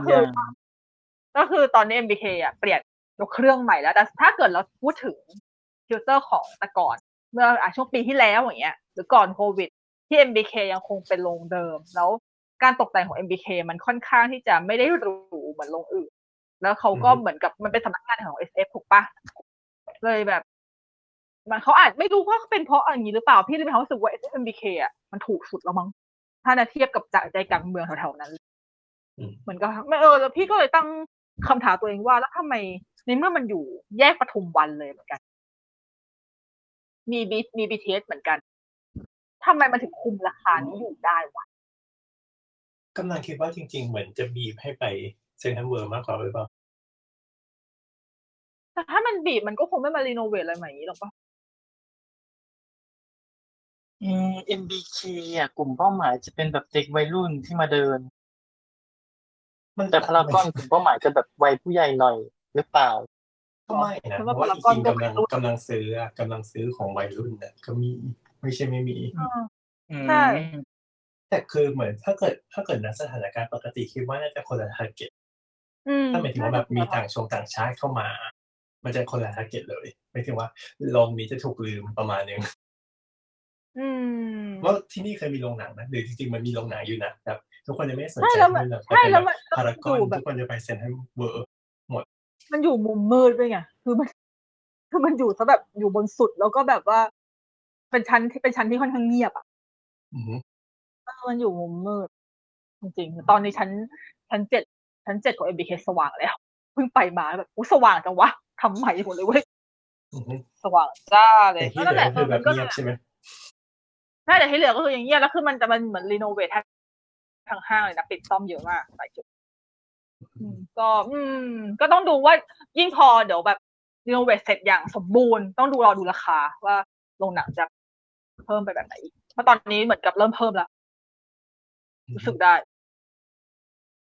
นั่นแหละมันก็เป็นเรื่องที่น่าด่าสำหรับสองค่ายใหญ่นี่ยังแบบไม่อยากจะพูดวันก่อนไปดูหนังที่ด็อกผับมาเริ่มเดอะฮอลหนังยาวเกือบ5ชั่วโมงราคาเท่าเดิมราคาสมาชิก135 บาทนั่งไปยาวๆเลยอ่ะนอนดูไปเลยเอาหมอนเอาผ้าห่มไปให้พร้อมหนังยาวนั่นแหละ4 ชั่วโมง 42 นาทีบวกกับแล้วก็บวกพักอีก10 นาทีแล้วก็บวกตัวอย่างก็นั่งอยู่ในโรงหนัง5 ชั่วโมงโอเคไม่สุดมากแต่รู้สึกคุ้มค่าทุกแบบทุกสตางค์ที่จ่ายไปทุกนาทีทีวีเกลียดมันจะมีคำนี้กันอยู่ปะวะเลยไม่มีแล้วมั้งมีจริงเหรอไม่อยู่ทีวีนานมากเลยใช่ต่อจริงๆเราควรข้ามประเด็นบ้างไหมเพราะว่าตอนนี้รู้สึกว่ายังอยู่ประเด็นเดียวขณะที่แบบโตเลยมากมายโอเคเราจะข้ามประเด็นไปก็คือโอเคเหตุหนึ่งที่ทำให้โรงหนังสามารถเอาเปรียบได้ขนาดนี้เพราะเมื่อกี้เรามีเกริ่นกันไปแล้วก็คือเพราะว่าหนังมันเข้าเยอะมากจ้ะแล้วแบบว่ามันก็มีปรากฏการณ์หนังที่เป็นฟีนอมินอนอยู่บางเรื่องหนังMarvelหนังMarvelมันเป็นฟีนอมินอนอยู่แล้วในบ้านเราแต่มันมีหนังไทยที่ตอนนี้คนกำลังแบบให้ความสนใจมากก็คือร่างทรงนะจ๊ะเขาฉายเรียบร้อยแล้วเมื่อ EP ที่แล้วเราขายของ EP ที่แล้วเราพูดกันถึงหนังผีไทยกันไปแล้วเรามีเกริ่นกันไปแล้วว่าEP แล้วเราขายของมาอยู่ส่วน EP นี้นั้นทำไมเสียงดูเงียบๆไปจ่อยๆไปเพราะว่าเราจะต้องทำใจกันก่อนว่าเราเตรียมโบกธงนำทัวร์กันอีกรอบหนึ่งก็คือณตอนนี้เนี่ยคิดว่าหลายๆคนก็คงจะดูร่างทรงกันไปหมดแล้วมั้งอาจจะที่แน่ๆคือพวกเรา3คนดูร่างทรงกันมาแล้วก็อย่างที่บอกไปเมื่อ EP ที่แล้วว่าแบบ 50% ของคนในประเทศก็เคยดูไปแล้วก่อนที่หนังจะเข้าแล้วก็ตอนนี้ก็คือเหลือก็คือหนังตอนนี้ก็คงจะดูหมดแล้วได้เหลือแค่ประมาณ 5% ที่ยังไม่ดูใช่ที่แบบว่าหรือแบบอาจจะไม่ได้แบบเป็นคอหนังหรือไม่ได้สนใจหนังผีหรืออะไรอันนี้ก็แล้วแต่คนแต่ว่าส่วนมากไม่ใช่บางคนไม่ใช่คอหนังเขาก็ได้มีโอกาสดูแล้วมันเป็นฮิตขนาดนั้นแหมแต่เป็นว่าเราก็ถือแอสซูมแล้วกันว่าคอหนังส่วนใหญ่ในประเทศดูแล้วแต่เราไม่ได้จะมาสปอยใช่ไหมใช่เราจะมาสปอยเราจะเป็น EP สปอยหนังผิดไม่หรอกสปอยแต่ว่าเราไม่แน่ใจไงว่าเราอาจจะมีพูดหลุดประเด็นอะไรไปหรือเปล่าแต่เรื่องก็คือพวกเรา3คนอยู่ในฝั่งที่ไม่ค่อยชอบหนังนะ เตรียมบกธงตรงนี้แหละมันมีความประดับประเดิดอ่ะชอบคำว่าประดับประเดิดคือคิดว่าทุกคนก็คงจะรู้อยู่แล้วว่าแบบมันเป็นหนังมันเป็นยังไงถูกไหมแล้วคิดว่าหลายๆคนก็คงจะทั้งฟังวิเคราะห์หรือว่าอ่านบทความวิเคราะห์รีวิวของหลายสำนักหลายเจ้าไปเยอะมากแล้วดังนั้นก็คงจะไม่วิเคราะห์อะไรหรอกเดี๋ยวแต่ว่าก็คือจะว่าทำไมถึงไม่ชอบก่อนเริ่มที่ใครดีพูดก่อนก็ได้เท่าค่ะเดี๋ยวช่วยเสริมรับบทนางเอกไม่ก็คือเนี่ยชูนิ้วชี้ไงชูนิ้วชี้หมายถึงว่ายังมีส่วนที่แบบยังโอเคใช่เพราะว่าอันนี้คือต้องเสร็จก่อนว่าสตาร์ลอร์ดเวลารีวิวหนังจะมีนิ้วโป้งนิ้วกลางนิ้วชี้ถ้านิ้วโป้งคือชอบนิ้วชี้คืออ่ะกลางๆมีดีมีไม่ดีแต่ถ้าแต่ถ้าเกิดชูนิ้วกลางคือกูเกลียดมึงอะไรแบบนี้ชูนิ้วกลางนี่ไม่ใช่แบบเป็นกลางๆไม่ชูนิ้วกลางไม่ใช่กลางๆชูนิ้วกลางก็คือนั่นแหละก็คือชูนิ้วกลางค่ะก็คือตามที่คุณนึกภาพนะคะใช่ดังนั้นเนี่ยเรื่องนี้สตาร์ลอร์ดให้นิ้วชี้มันก็เลยเราไม่ได้จะมาด่าอย่างไรเหตุผลเรามีเหตุผลต้องบอกว่ามันมีส่วนที่เรารู้สึกว่าหนังมันก็เจ๋งอยู่ก็คือการมิกซ์เสียงแล้วก็การจัดแสงที่แบบว่ามันจัดแสงสวยดีแล้วรู้สึกว่ามันค่อนข้างสมจริงอยู่มันไม่หนักไปเพราะว่าหนัง TH น่ะมันเหมือนมันอัดแสงจ้าอยู่นะรู้สึกว่าหน้าแสดงมันจะมีความแบบขาวแบบขาวเวอร์อ่ะถ้าเป็นหนังเข้าไปนะอันนี้ไม่แน่ใจว่าจัดหนักอยู่อ่ะแต่เกี่ยวอย่างหนึ่งกับการที่แบบว่าข้ามทุกบริบทออกไปนะครับไปพูดถึงด้านโปรดักชันเลยจริงตลกมากหมายถึงว่าต้องขอชมก่อนเลยด้านนี้กับมิกซ์เสียงเนี่ยถ้าดูในโรงแล้วมันแบบมันได้นะช่วงที่แบบว่าเสียงร้องเนี่ยเราก็จะแบบว่ามันมาจากทางไหนดีอันนี้คือส่วนที่แบบว่ามันก็มีความเด่นตรงนี้ของมันอยู่แต่เรื่องในเรื่องมันก็จะมีความแบบหนังมันเหมือนจะแบ่งเป็น2พาร์ทนะพาร์ทแรกกับพาร์ทหลังพาร์ทแรกมันจะมีความเป็นสารคดีปลอมหรือม็อกคิวเมนทารี่เนาะแล้วพาร์ทหลังมันจะเน้นไปทางฟาวด์ฟุตเทจก็คือแบบกล้องถ่ายอะไรเงี้ยคือมันก็ใช้เหมือนกันทั้งเรื่องแต่ว่าสัดส่วนการเน้นเทคนิคภาพเนี่ยมันจะเน้นคนละส่วนกันแต่มันก็กลายเป็นว่าส่วนที่เป็นม็อกคิวเมนทารี่เนี่ยมันก็เหมือนขาดความน่ากลัวไปหน่อยเพราะว่ามันหมดแต่จงใจสร้างเนื้อเรื่องรู้สึกแล้วพอเป็นส่วนใช่พอเป็นมันก็จะมันเหมือนกับว่ามันอยากทำให้เราหลอนนะแต่มันก็ไม่ค่อยหลอนขนาดนั้นในขณะที่พอเป็นพาร์ทหลังที่พอมันเริ่มหลอนแต่มันกลายเป็นว่ามันหลอนแบบไม่มีชั้นเชิงอ่ะมันหลอนแบบธรรมดาไปเลยอย่างมันก็เลยแบบแอบผิดหวังอ่ะ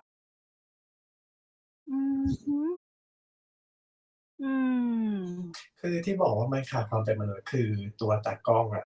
คนที่แบบถือตามถ่ายเนี่ยคือมันแบบดูขาดความเป็นมนุษย์มากเลยทั้งแบบในกรณีทั้งเสียงการพูดการตอบโต้เนี่ยมันดูแบบเขาก็ไม่ได้เชื่อในสิ่งที่กำลังทำอยู่อ่ะหรือเขาแบบไม่ได้แบบรู้สึกถึงสถานการณ์นั้นด้วยเท่าไหร่มันดูไม่สมจริงนั่นแหละใช่ตากล้องไม่ทำให้เราเชื่อว่าตากล้องอยู่ตรงนั้นน่ะใช่หนังฟาวฟุตเทจส่วนใหญ่ตากล้องก็คือต้องมีบทบาทสำคัญตากล้องก็ต้องเป็นนักแสดงคนนึงต้องมีบทไม่ใช่แค่มาครับถือกล้องครับอะไรเงี้ยมาถามมันไม่ใช่แล้วถามแบบก็ไม่ถามไม่ได้แบบมีชั้นเชิงเท่าไหร่ด้วยแล้วก็แบบเหมือนแบบในสถานการณ์บางสถานการณ์ตัวละครน่ะบางสถานการณ์ที่มันดูขับขันหรือมันมีคอนฟลิกต์กันระหว่างตัวละครอยู่อะกับกายก็คือแบบแต่กล้องก็คือแบบไม่ได้มีส่วนร่วมหรือว่าแบบไม่จริงๆก็คือไม่ควรมีส่วนร่วมแต่ว่าถูกต้องแล้วแต่หมายถึงว่าพอแบบเหมือนแบบแบ็คไปถามหรือไปตั้งกล้องถามคุยกันอีกทีนึงอะมันดูแบบเป็นอะไรเหมือนแบบ ไม่ได้แบบอยู่ในสถานการณ์นั้นจริงๆเลยอ่ะใช่พี่กำลังนึกถึงเวลาเราดูสารคดีอ่ะเอาจริงๆคือพี่ดูสารคดีเยอะใช่ปะแล้วแทบจะไม่ค่อยเห็นไม่ค่อยได้ยินเสียงตากล้องถามเลยนะเวลาดูสารคดีจริงๆเขาไม่ถามหรอกบางอย่างมันถามได้เนี่ยไม่ถึงใช่แต่ส่วนมากไม่ค่อยยิ่งสารคดีสมัยนี้ยิ่งไม่ถามแล้วยิ่งเขาจะมีวิธีการทำสารคดีให้มันดูเป็นสารคดีแต่มันก็ดูมีความเป็นหนังแบบนี้ไงเขาอยากทำสารคดีของเตยอ๋อใช่ไอ้ที่หนังสั้นปะหนังสั้นนะถ้ามันก็จะมีถามบ้างแต่ว่ามันเวลาถามอะถ้าสมมติว่าเราถามในแง่ของลักษณะที่เป็นความเชื่อหรือความอะไรอย่างเงี้ยอารมณ์ร่วมของคนถามมันต้องมีมากกว่านี้ใช่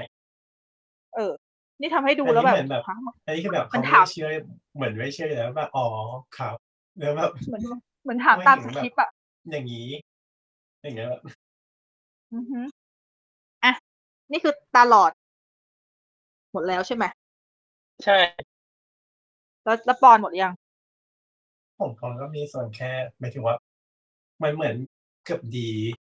ในช่วงแรกแล้วก็แบบช่วงหลังมันรู้สึกว่าเละเทะไปหน่อยถามว่ามันทำงานไหมทำงานนะเพราะว่ามันเป็นฉากที่แบบทำให้เรารู้สึกว่าบีบคั้นไม่น่าดูต้องปิดตาเนี่ยใช่คือมันทำงานแต่แค่มันแบบมันหลุดไปหน่อยอ่ะสำหรับเรารู้สึกว่ามันเหมือนเอาม็อกคิเมนทารีมาทำโดยที่เกือบดีอ่ะนั่นแหละเท่านั้นแหละถ้าทางฉันไล่ยาวแน่เลยแล้วตอนนั้นคือเรื่องเนี้ยพี่เขียนที่บ่นเอาไว้ในเฟซว่าถ้าทางพี่จะได้เขียนรีวิวน่าส่งยาวมากแล้วพี่ก็ไม่ได้เขียนแล้วจริงๆเพราะว่าพี่ถ้าเขียนไปมันจะมีแต่พลังลบเยอะมากเลยแต่ถ้าลบแล้วแต่ถ้าพูดคงพูดได้คือพี่อ่ะมีความรู้สึกว่าหลายๆคนที่เข้าใจว่าคนที่จะไม่ชอบร่างทรงเพราะมีความรู้สึกว่าตอนท้ายของมันแบบกลายเป็นซอมบี้นู่นนี่นั่นอะไรอย่างเงี้ยแต่พี่ไม่ใช่นะพี่กลับไม่ชอบช่วงแรกของหนังที่มันเป็นด็อกคิวเมนทารีเพราะมันไม่คอนวินซิ่งเลยแม้แต่น้อยเว้ยมันไม่คอนวินส์กูละหนึ่งคือกูไม่เชื่อพอไม่เชื่อปุ๊บต่อให้พาร์ทหลังน่ากลัวกว่านี้ก็ไม่เชื่อไม่กลัวเพราะว่ามันกลัวตั้งแต่แรกไม่ได้มันไม่ทำให้เชื่อมั่นอะไรเลยแม้แต่นิดเดียวใช่มันบิวน้อยเกินไปคือถ้าเกิดพี่เลยกลับกลายเป็นมองกลับกันพี่อ่ะกลับรู้สึกว่าถ้ามันทำแต่พาร์ทหลังอย่างเดียวอ่ะมันสนุกกว่านี้เว้ยจริงๆคือไหนๆก็อยากจะให้มันหนักมือให้มันน่ากลัวไปแล้วอ่ะพี่นึกถึงหนังผีของ Southeast Asia ในช่วงหลังๆพวกเนี้ยเขาทำหนักมือมากแล้วทุกครั้งที่มันหนักมือมันได้มันทำให้เรากลัวจริงๆโดยที่เขาสามารถเล่นกับความเชื่อได้อย่างชัดเจนได้อย่างเช่นถ้าพี่ยกตัวอย่างอย่างเช่นเรื่องน้องฮักของหนังของลาวซึ่งผู้กำกับแมตติโดที่ทำบอมมิวันจะก็เป็นหนังผีที่เล่นเชิงความเชื่อแล้วไม่ได้มีผีหลอนเลยแต่ว่าดูแล้วรู้สึกกลัวนะดูแล้วรู้สึกมันไม่ได้กลัวแบบกลัวอย่างนั้นนะแต่มันรู้สึกว่าเขาทำให้เราเชื่อในสิ่งที่เขาจะนำเสนอมากๆเลยโดยที่ไม่จำเป็นต้องหนักมือใช่คือจริงๆอ่ะร่างทรงนะถ้าเขาเลือกทางใดทางหนึ่งระหว่างสองพาร์ทอ่ะมันจะดีกว่านี้จริงๆจะเลือกทางแรกก็ไม่ผิดถ้าจะเลือกทางแรกแล้วให้มันน่ากลัวหลอนลึกโดยหลีดที่ความเชื่อเขาควรจะทำได้แล้วพี่ก็มั่นใจว่าจริงๆมันน่าจะทำได้หรือถ้าเขาจะไปแบบพาร์ทหลังใช้ความน่ากลัวเต็มๆไม่ต้องมาคุมเมนทารี่อะไรตอนแรกเลยคือใช้เป็นหนังแบบหนังหลอนเต็มรูปแบบหนังน่ากลัวเต็มรูปแบบแบบที่น้องฮักทำที่เล่นความประเด็นความเชื่อและความและการกดทับทางชนชั้นความที่แบบว่าเป็นฟิลเตอร์ของคนเมืองมองกลุ่มที่แบบธุรกันดารหน่อยๆด้วยอะไรอย่างเงี้ยแบบความต่างของชนชั้นแหละที่น้องฮักทำได้เพราะน้องฮักน่ากลัวพูดเลยน่ากลัวจริงๆเราไม่จำเป็นต้องหนักมือเลยแต่ก็มีความน่ากลัวแบบที่มันเป็นคนละทางกับตอนบอมมิวันจะเลยอ่ะแบบเหมือนกับคือเอาจริงก็คือเหมือนกับถ้าเกิดว่าร่างทรงเป็นเรื่องนึงเป็นแบบครึ่งเรื่องแรกร่างทรงอีกเรื่องนึงเป็นครึ่งเรื่องหลังอ่ะอันใดอันหนึ่งน่ะมันก็น่าจะต้องดีเพราะว่าพี่ดูครึ่งหลังแล้วพี่ก็แอบนึกถึงหนังอินโดอย่าง Impactor ที่พี่ชอบมากๆเมื่อปีที่แล้วว่าจ จริงๆอิมเพติโกนี่โคตรดักมือเหมือนกันโอ้โหเละเทะชิบหายเลยแต่เป็นเละเทะที่น่ากลัวโคตรแล้วสนุกมากๆแล้วเป็นความเชื่อที่เราไม่จำเป็นที่จะต้องแบบคือการที่เราจะใส่ความเชื่อกับคนคนนึงอ่ะหรือกับกลุ่มคนคนนึงเราไม่จำเป็นที่จะต้องเอาเรื่องที่เรารีเลทอย่างเดียวก็ได้เว้ยแต่ถ้าเกิดมันจะเป็นเรื่องที่เราไม่รีเลทแต่ว่าคุณทำให้เราเชื่อได้นั่นก็คือสำเร็จแล้วแต่นี่กับการร่างทรงคือเรื่องมันรีเลทแต่รีเลทภาษาอะไรวะกูไม่เชื่ออะไรเงี้ยแรงอ่ะ sorry ไม่แต่ทางนี้คือนักแสดงส่วนใหญ่แสดงดีนะพี่อ่ะไม่ได้ว่าเรื่องการทำหนังเลยนะพี่จะบอกเลยว่าจริงๆเรื่องนี้ไปทำหนังดีคือดูรู้เลยอ่ะว่าละเอียดทั้งทุกอย่างในการทำหนังแต่แค่มันทำให้เราเชื่อไม่ได้แค่คือแบบแต่ว่าความทำดีไหมทำดีแน่นอนแล้วก็ความตั้งใจทำไหมดูรู้ว่าตั้งใจนักแสดงดีมากๆด้วยเราเริ่มใช่ใช่ใช่หลายจุดอ่ะอ่ะฮะใช่มันทำมันกลับมาที่คำว่ามันทำให้เราไม่เชื่อใช่นั่นแหละประเด็นใหญ่ๆเลยมันทำให้เราไม่เชื่อแค่นั้นเองคือแบบมันเสียดายไงซึ่งแบบถ้าเกิดว่าไปทางใดทางหนึ่งระหว่างช่วงแรกถ้าช่วงแรกเขาทำให้เราเชื่อจริงๆแล้วไปแบบไปให้สุดเลยนะจริงๆช่วงแรกที่ดูครึ่งแรกอ่ะที่เกือบว่าชอบรู้ป่ะแต่พอมาไปพอคิดดูดิที่เกือบว่าชอบแล้วพอครึ่งหลังมาปุ๊บมันกลับทำให้พี่ไม่ชอบครึ่งแรกมากกว่าครึ่งหลังอีกทั้งๆที่หลายๆคนชอบไม่ชอบครึ่งหลังมากกว่าครึ่งแรกถูกป่ะแต่ว่าที่กลับว่าครึ่งหลังอ่ะมันทำให้ฉันไม่ชอบครึ่งแรกเว้ยเพราะว่าฉันมีความรู้สึกว่าครึ่งหลังมันโอเคกว่ามันควรที่จะเล่าแนวทางครึ่งหลังตั้งแต่ต้นคือทำให้มันเป็นเรื่องใช่คือมันควรที่จะโฟกัสไปที่ครอบครัวนี้โดยที่ไม่ต้องพยายามจะปลูกฝังความเชื่ออะไรตั้งแต่แรกเลยคือให้เห็นครอบครัวนี้ความเฮี้ยนของบ้านตระกูลนี้ตั้งแต่แรกไปเลยถ้าเกิดเป็นฟาวฟุตเทจแต่แรกก็น่าจะโอเคใช่คือแบบว่าหรือไม่ถ้าไม่ต้องฟาวฟุตเทจนะทำเป็นหนังไปเลยอ่ะแบบเล่าถึงก็คือเป็นหนังว่าครอบครัวนี้คือครอบครัวต้องคำสาปโดนเล่นทำไปเลยอะไรอย่างนี้เลยนะพี่คิดว่ามันจะเวิร์กแบบมันจะเวิร์กแบบว่ามันสามารถทำให้เราแบบอินมากได้มากกว่านี้ถ้าเกลียดอย่างหนึ่งอะคือผีรู้มุมกล้องอะรู้ทันมุมกล้องไปอ่ะก็แบบรู้มุมกล้องว่าอันนี้คือกล้องนะอันนี้คือแบบต้องถ่ายยังไงนะหรือว่าแบบมึงต้องจำสแกนยังไงด้วยนะแบบเดี๋ยวมันเป็นผีในยุคไหนแล้วถ้ามึงรู้จักสิ่งนี้คือมันจงใจไงคือจงใจเกินอ่ะคือพอมันจงใจอย่างเงี้ยคือถึงเมื่อกี้ผมถึงได้ชมไงว่าเราก็เห็นความตั้งใจนะแต่บางทีความตั้งใจจนเกินไปมันก็คือเนี่ยเป็นคนกลัวผีหรือว่ากลัวจำสแกร์แต่คือเห็นฉากไหนก็รู้ว่าเดี๋ยวมึงต้องจำสแกร์ใช่มันเดาได้ไม่ยากออกมาแต่ไกลเลยค่ะแต่เขาเข้าใจแต่ว่าไม่ถึงว่าเขาคงไม่อยากจะทำเยอะเขาได้แต่ก็ยังมีหนึ่งฉากแต่ฉากอื่นมันก็แบบมึงก็รู้มุมกล้องอยู่ดีอ่ะกำลังนึกถึงอย่างถ้าเกิดว่างานหนังยาวเต็มตัวของพี่โต้งอย่างชัตเตอร์เงี้ยเราก็พูดไปแล้วใช่ไหมเมื่อปีที่แล้วชัตเตอร์อ่ะขนาดพี่ดูแล้วพี่ขำนะแต่ชัตเตอร์อ่ะมันเชื่อเว้ยจริงๆเพราะมันสามารถทำให้เรารู้สึกได้ว่าไอ้สิ่งที่ตัวละครกำลังเจออยู่อ่ะมันสามารถเกิดขึ้นได้จริงกับเราแต่ว่าร่างทรงอ่ะมันคือเราไม่ได้เชื่อไม่ได้หมายความว่าเราลบหลู่หรืออะไรว่าร่างทรงไม่มีจริงหรืออะไรนะแต่ประเด็นก็คือ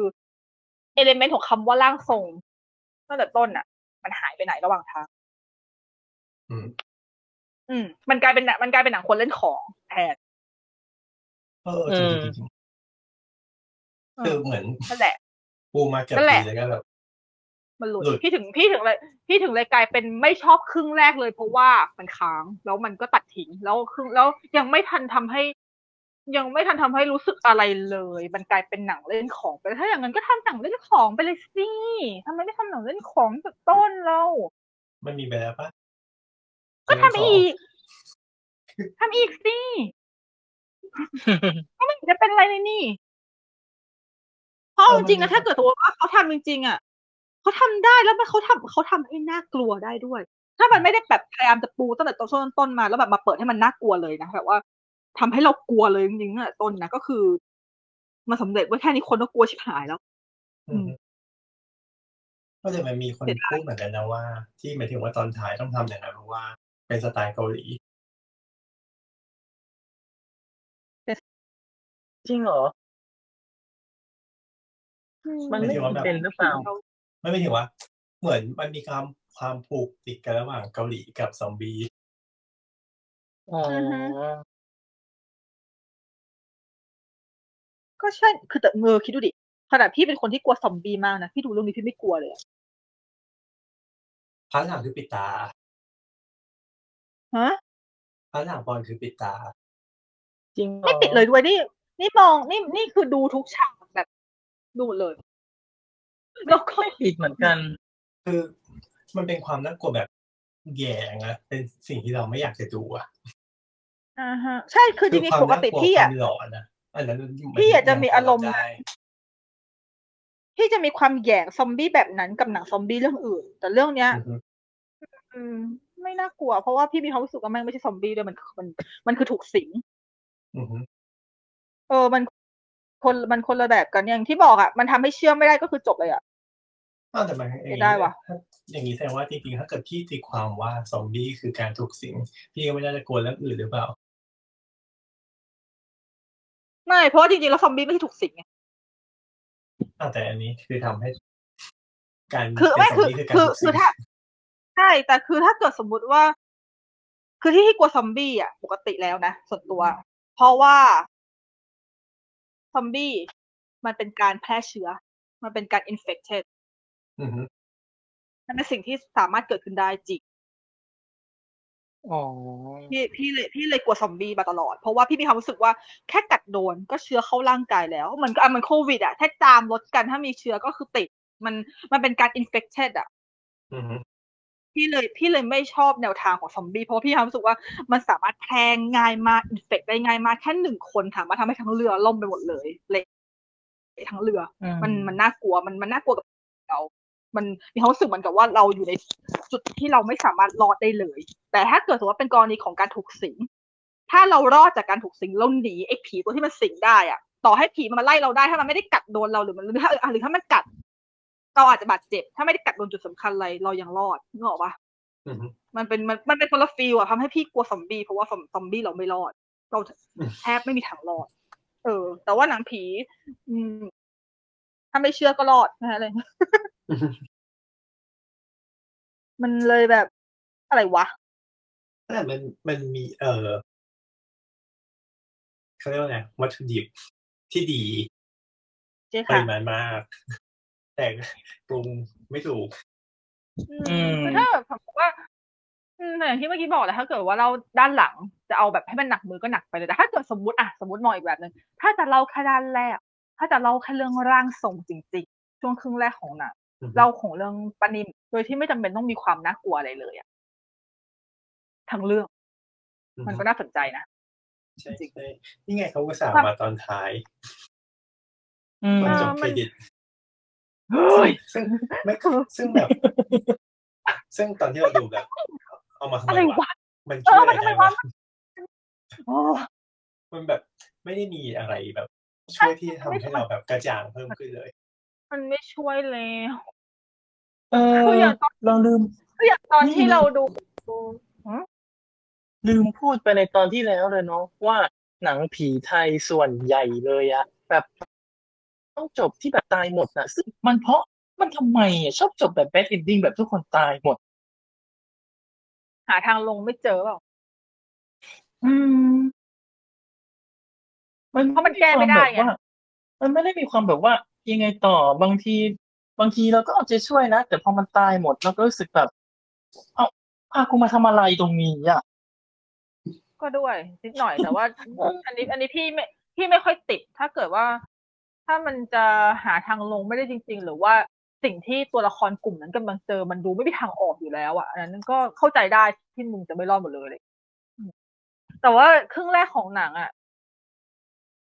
ถ้าเกิดสมมติว่าตัดความเป็นสารคดีออกแล้วมองเฉพาะเรื่องเกี่ยวกับความเชื่ออีสานหรืออะไรก็ตาม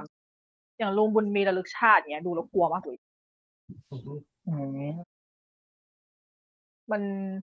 มันมีความลึกซึ้งในแง่ของการพูดถึงชีวิตหลังความตายอย่างชัดเจน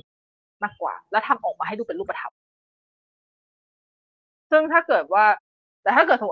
มติว่าร่างทรงทำแบบนี้จริงๆนะแม่งก็จะกลายเป็นหนังผีเจออีกเว้ย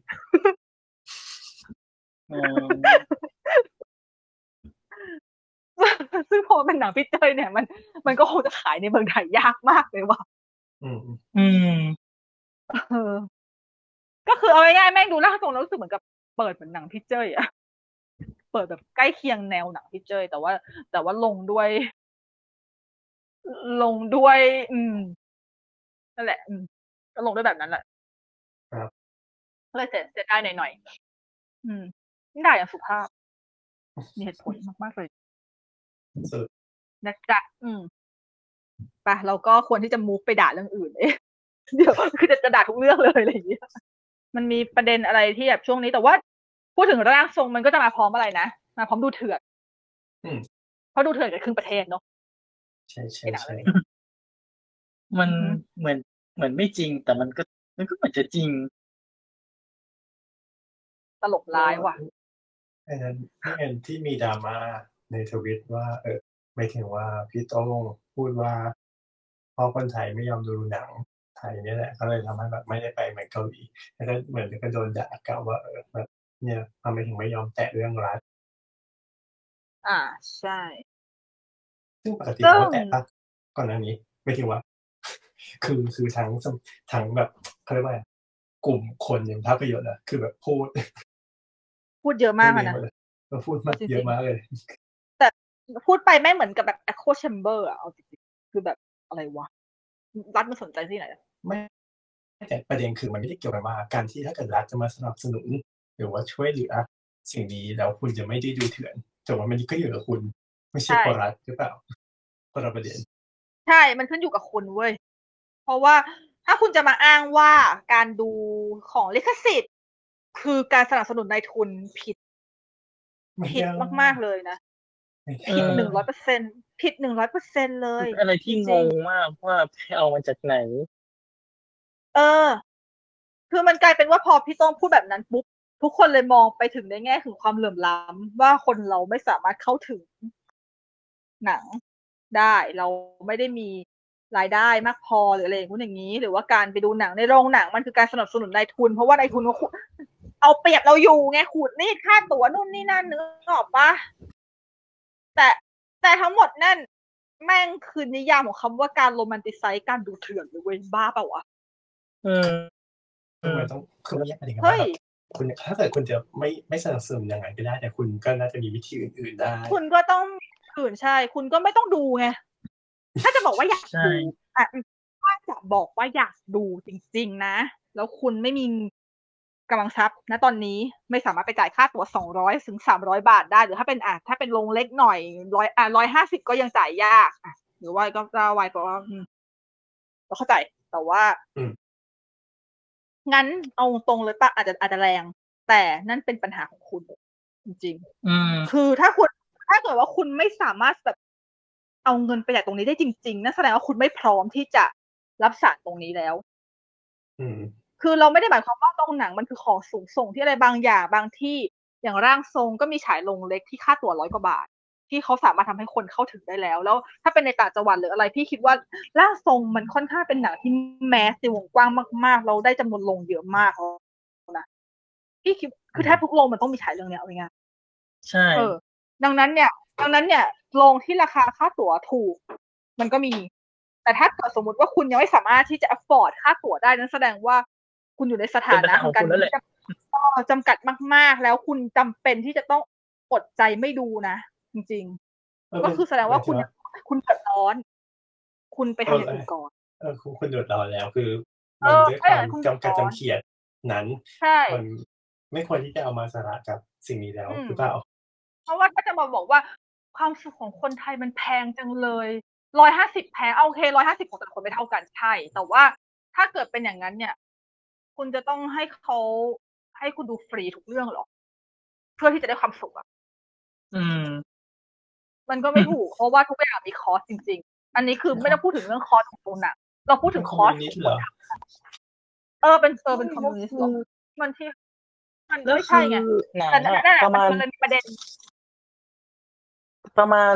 ไม่กี่ปีผ่านไปอ่ะเดี๋ยวเขาก็ทีวีก็จะซื้อไปฉายแล้วเราก็จะดูทางทีวีแล้วนั่นคือสิ่งที่พี่กำลังจะพูดต่อว่าถ้าคุณไม่สามารถ afford ตอนนี้ได้จริงๆนะคุณอดใจรอดูที่ซีทีวีเดี๋ยวเขาจะมีมาฉายพี่คิดว่ามีแน่นอนจริงๆเพราะว่าหนังใหญ่หลายๆเรื่องก็มีในช่องปกติใช่โอเคแต่ถ้าคุณไม่มีทีวีคือจบแล้วนะคือถ้าอย่างนั้นคุณก็มาเล่นอะไรไม่ได้แล้วคุณจะรู้ข่าวล่าสุดจากไหนวะแล้วคุณจะดูเถื่อนจากไหนวะกำลังแค่บอกว่าถ้าบ้านไม่มีทีวีเขาก็ไม่น่าจะมีมือถือมาพิมพ์ด่าอะไรอย่างนี้หรอกมาพิมพ์ด่าหรือว่าหรือว่าไปเข้าเว็บดูเถื่อนอ่ะจริงดังนั้นคุณต้องแยกประเด็นถ้าเกิดว่าคุณจะดูเถื่อนเพราะคุณบอกคุณไม่มีเงินคุณไม่สนับสนุนในทุนอะไรนั่นก็ไม่ใช่เหตุผลนั่นมันเป็นปัญหาแต่เท่าที่พี่เคยสัมผัสมาคนที่ดูเถื่อนหลายๆคนมีเงินและหลายๆคนรวยมากนั่นสิมันเกิดอะไรขึ้นนะพอเขามองว่าสัตว์น่ะเป็นสัตว์ที่ไม่ใช่เรื่องจำเป็นที่จะต้องจ่ายไม่เขาบอกว่าเขาไม่คุ้มค่ากับการที่แบบต้องไปใช้ตังค์ตัวนั้นกับสิ่งที่เราไม่ได้มั่นใจว่ามันจะสนุกหรือเปล่าใช่ทำไมวิธีคิดมันคนละแบบเลยเนาะมันแบบฮะนี่ฟังเราตีลังกาฟังอ่ะนะแบบอะไรวะใช่มันมีความแบบไม่กำลังงงว่าจริงๆแล้วการซื้อของทุกอย่างมันก็เป็นเหมือนกันหรือเปล่าคือเราไม่ได้มั่นใจว่าของนั้นจะดีที่สุดหรือเปล่าใช่แต่เป็นว่าของบางอย่างมันอาจจะมีสแตนดาร์ดของมันแต่อย่างกรณีอาหารอย่างเงี้ยบางทีเราจ่ายแพงไปใช่ว่าจะถูกปากเราใช่มีคนรีวิวก่อนหน้านี้ก็ใช่แต่มาถามว่าแล้วเราจะเชื่อมั่นได้ยังไงฉะนั้นเราจะไปแบบมีอะไรกินเถื่อนได้ไหมแบบเดี๋ยวไปกินแบบที่ไหนอะของแบบนี้เหรอเพราะว่าเราไม่มั่นใจเลยมิชลินนี่เหรอมันแบบมันไม่ make sense อะเนาะแต่ไอ้พวกเนี้ยจริงๆมันก็เป็นสิ่งที่พวกเราเคยพูดกันบ่อยๆแล้วในEP ก่อนๆหรืออะไรก็ได้หรืออะไรก็ตามแต่ว่ามันยังมีอีกประเด็นหนึ่งก็คือที่เมื่อกี้เรามีเกิดไปแล้วว่ามันมีการโรแมนติไซซ์การดูเถื่อนเว้ยว่าการดูเถื่อนคือการแบบคือเป็นการแบนมันคือ cancel culture อย่างใช่มันคือการแบนในทุนอย่างหนึ่งไม่ได้เป็นการทำเป็นการส่งผลกระทบให้กับนายทุนไม่ได้ที่ทำหนักแต่เฮ้ยไม่ได้เว้ยเดี๋ยวอุปกรณ์ที่คุณใช้ดูนั่นน่ะก็นายทุนทำนะอย่าลืมก็นายทุนค่ะแล้วแบบเฮ้ยมองภาพนี้ไม่ได้นะคนทำหนังมันไม่ได้มีแล้วคนทำหนังคนอื่นใช่มันมีคนพูดว่าหมายถึงว่าการที่จะหนังออกมาได้เนี่ยมันก็ต้องผ่านในทุนก่อนหมายถึงว่าถ้าเกิดในทุนไม่ยอมให้ทุนมันก็จะไม่เกิดหนังฉะนั้นพวกหนังเลยก็จะไม่มีทางเกิดอยู่แล้วถ้าเกิดมีในทุนเดี๋ยวดีเนี่ยนี้ยังมีความเสรีอยู่นะโลกนี้ยังมีความเสรีอยู่นะยังมีแบบที่เขาให้ทุนปากผมก็มีนะหนังนอกกระแสเยอะแยะที่ทุนต่ำก็มีนะหนังที่พุ่งกับใช้ทุนตัวเองก็มีนะใช่ค่ะแล้วแบบใช่ซึ่งเนี่ยไอประเด็นนี้ออกมามันน่าสงสารคนทำหนังนะจริงๆแล้วก็มันน่าหงุดหงิดใจมากที่พอไปไล่อ่านในโค้ดหรือว่าในเมนชั่นหรืออะไรก็ตามชิบหายคนคิดแบบนี้เยอะด้วยว่ะแล้วคนคิดแบบนี้ก็คือเห็นงานไปด้วยนะว่าแบบทั้งหมดนี้ก็ต้องบอกกันว่าไม่แค่ใน Twitter นะมันอาจจะเป็น Echo Chamber อย่างนึงใช่อันนี้ก็ใช่คือเยอะแต่ว่ามันก็คือใน Twitter แต่ว่าแบบแต่มันก็แบบมันก็มีอ่ะคือมันคือแทนที่ปกติแล้วอ่ะถ้าเกิดสมมติว่าเราเห็นอะไรที่มันดูแบบดูมาแต่ไกลว่าผิดอ่ะมันก็มักจะแบบมีคนมาแย้งว่ามันผิดถูกปะแต่อันเนี้ยมันกลับไม่ใช่ไงอันนี้คือพอไปอ่านปุ๊บกลับกลายเป็นว่าส่วนใหญ่ที่โค้ดไปเดี๋ยวก็ตามกลับเห็นด้วยมันก็เลยรู้สึกว่านี่คือสรุปแล้วเนี่ยก็คือพวกคุณโรแมนติไซซ์การดูเถื่อนใช่ไหมว่าการดูเถื่อนคือสิ่งที่ถูกต้องในการแบนในทุน เพราะว่าสมัยนี้ก็เข้าใจได้ว่าอะไรๆเลยก็จะแบนในทุนซึ่งเราไม่สามารถแบนในทุนทุกอย่างได้หรอกแต่มันก็ไม่แบบคุณแบนในทุนในการไปสนับสนุนเว็บที่เกี่ยวข้องกับการพนันนั่นหรือมันคือถ้าจะแบนในไปแบนอย่างอื่นไปแบนเรื่องอื่นอย่าแบนในทุนวิธีนี้ไม่ได้จริงๆไม่คือเป็นวิธีที่ผิดคือมันผิดตั้งแต่แบบคือเว็บมันก็ต้องพวกนั้นมันก็แบบเกี่ยวข้องกับพนันอยู่แล้วอ่ะโฆษณาพนันต่างๆก็คือโดยใช้เว็บนั้นแต่คุณกับไม่แบนสิ่งที่ควรจะแบนแบนอะไรวะใช่ค่ะแล้วมันอีกประเภทนึงคือโหลดบิดโหลดบิดก็ต้องเอาวิธีมาที่มันไม่ถูกต้องอยู่ดีถึงแม้ว่าจะไม่ได้ผ่านกระบวนการที่ไม่ได้ผ่านเว็บที่กฎหมายก็ตามที่เป็นแต่มันก็คือการ copy มันคือ piracy ค่ะโดยไม่มีลิขสิทธิ์ดังนั้นจะอ้างโหลดบิดไม่ได้ซึ่งพอพูดถึงโหลดบิดจะบอกว่าจริงๆแล้วโหลดบิดมันไม่ใช่ว่ามันยังไม่ถึงขั้นว่าผิดลิขสิทธิ์นะแต่แค่คือหมายว่ากระบวนการโหลดบิดเป็นกระบวนการแชร์ไฟล์แต่แค่ว่าการแชร์ไฟล์หลังอันนั้นแหละเขาเรียกว่าผิดลิขสิทธิ์ผิดเพราะว่าไม่เป็นการดัดแปลงคำซ้ำใช่แต่แค่ว่ากระบวนการโหลดบิดมันเป็นการแชร์ไฟล์ที่ว่างไม่ได้ผ่านแพลตฟอร์มแบบพวกเว็บพนันหรือพวกอะไรอย่างนั้นไงแต่ว่า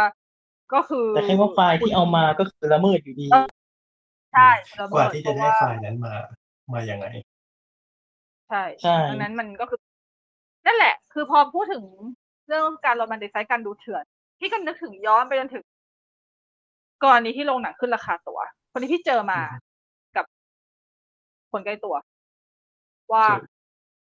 ว่ามันมีคนแบบบ่นว่าโรงหนังขึ้นค่าตั๋วแบบเนี้ยทำให้ไม่อยากไปดูในโรงหนังแล้ว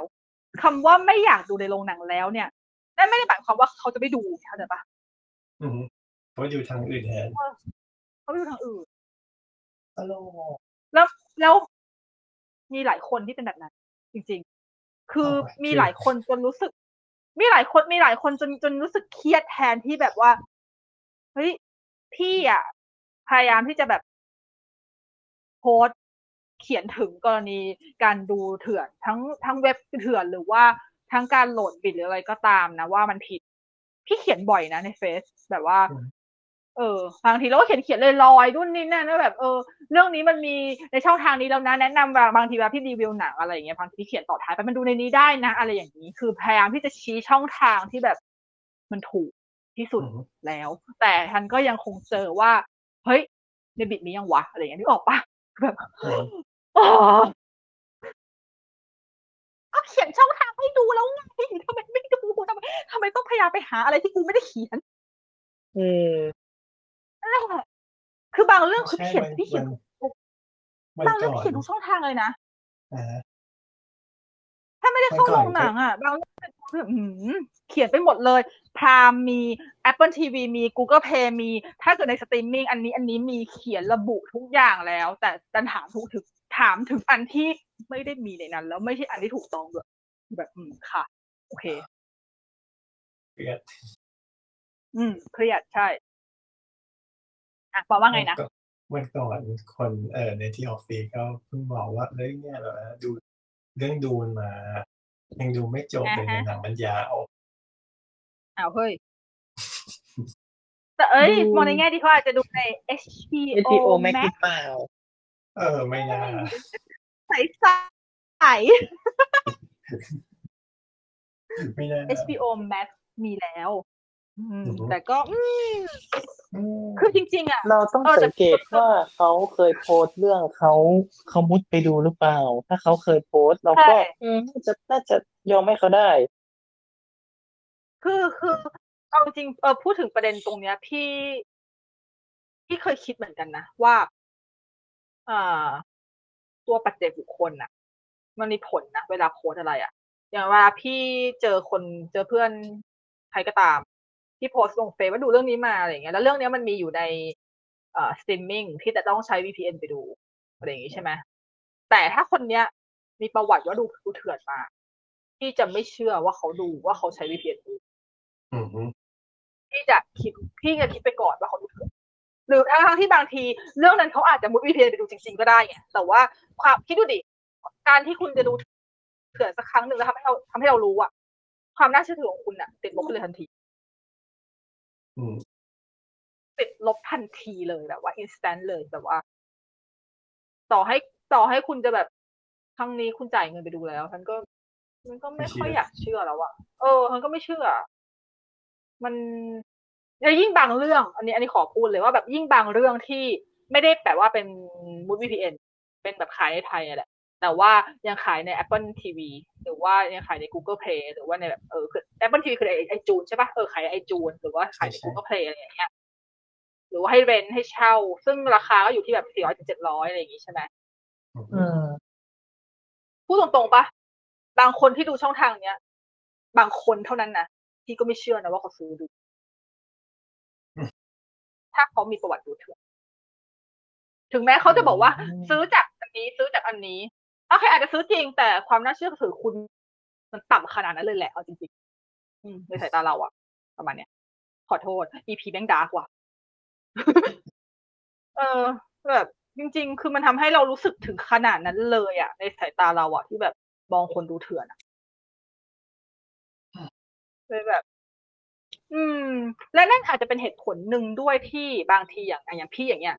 เวลาที่พี่ดูอะไรที่เป็นแหล่งที่มันไม่ใช่สามารถหาดูได้ง่ายเกินไปอย่างเช่นแบบพี่ต้องมุดVPNไปดูหรือว่าพี่ต้องจ่ายเงินซื้อไฟล์ซื้ออะไรใช่ปะบางทีพี่แคปที่พี่จ่ายมาเลยนะมาลงเลยว่าถ้าเกิดว่าคุณน่ะจ่ายเงินดูอันเนี้ยมันจะหน้าตาเป็นแบบมันจะเรียกว่ามันเป็นการสร้างความนะใช่หนึ่งคือมันคือการโดนแหกเว้ยคือไม่รู้คือฉันไม่คิดว่ามันจะมีใครมาแหกฉันหรอกเพราะว่าฉันไม่ได้เป็นแอดใหญ่แต่ว่าอย่างน้อยก็คือมันควรที่จะแบบเซตแซมเปิลอะว่าถ้าเกิดสมมุติว่าเราอะบริสุทธิ์ใจว่าเราดูทางนี้เพราะยิ่งบางเรื่องนะแน่นอนมีคำถามตามอยู่แล้วดูจากไหนอะถ้ามันยังไม่ได้เข้าที่ไทยนึกออกปะดังนั้นแปะไว้ตั้งแต่แรกเลยดูจากอันนี้หน้าตาอันนี้แล้วตรงที่ชื่อล็อกอินเป็นชื่อกูโอเคมันแล้วพี่ก็เห็นหลายแอปที่ทำแบบนี้ซึ่งจริงๆพี่โอเคนะที่จะแปะมาแบบเนี้ยเป็นเรื่องปกติมากและเป็นเรื่องที่การแปะอย่างเงี้ยยิ่งถ้าเกิดสมมติคุณสร้างวัฒนธรรมว่าคุณแปะเลยว่าคุณดูจากตรงเนี้ยโอเคอาจจะดูแบบเหมือนกับว่าเป็นการพิสูจน์ตัวเองนิดนึงแต่ว่าจริงๆแล้วบางทีไม่ใช่แค่พิสูจน์เราหรอกบางทีโอเคเรากันโดนแหกหนึ่งและมันเป็น culture ที่ถ้าเกิดหลายๆแอปมันทำหลายๆแอปอาจจะอยากทำตามใช่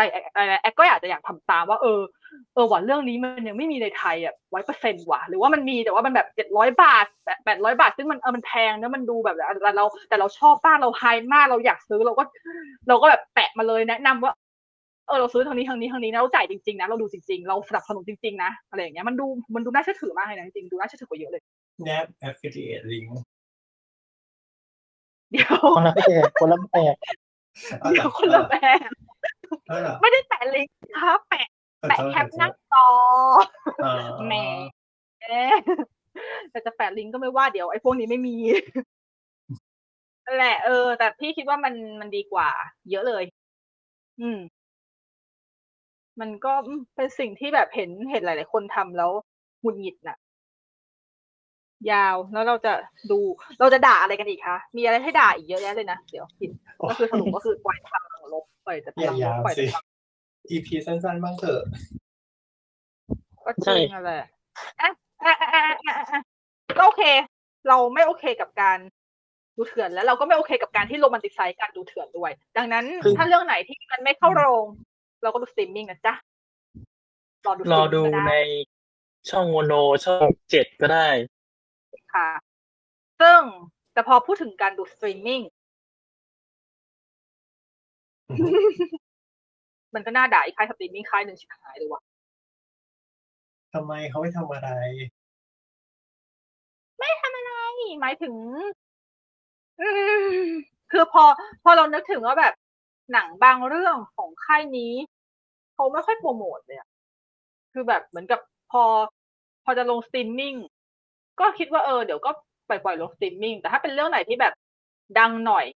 ก็จะคือแม้แต่ในโรงหนังหรือแม้แต่ในสตรีมมิ่งของตัวเองอ่ะก็จะโปรโมทแต่เรื่องที่แบบดังๆมาออกปะ แหมก็ใช่นะก็นะใช่นั้นใช่ซึ่งเราก็ไม่โอเคค่ะอย่างแบบล่าสุดคืออาทิตย์ที่ผ่านมามันมีหนังของค่ายนี้ลงเยอะในโรงหนังแล้วหนังที่ค่ายนี้ลงหลายๆเรื่องก็กำลังจ่อจะลงสตรีมมิ่งในภายในเดือนนี้หรือว่าไม่นานนี้อะไรอย่างนี้ด้วยแต่ว่าก็เขาก็เอาลงหนังก่อนซึ่งก็โอเคก็จริงๆก็ดีที่อย่างน้อยยังเอามาฉายให้ได้ดูบ้างแต่มันก็เลยทำให้รู้สึกเกิดความพอดีพี่อ่ะเพิ่งไปดูหนังของค่ายนี้มา2เรื่องติดแล้วพี่ชอบมากๆชอบจนโกรธที่ PR ไม่โปรโมทก็เลยแบบก็เลยรู้สึกว่าเขาเป็นอะไรวะเขาเป็นแบบนั้นแหละบอกได้ไหมว่าค่ายไหนโดนฟ้องไหมเนี่ยอ๋อเราเข้าใจละ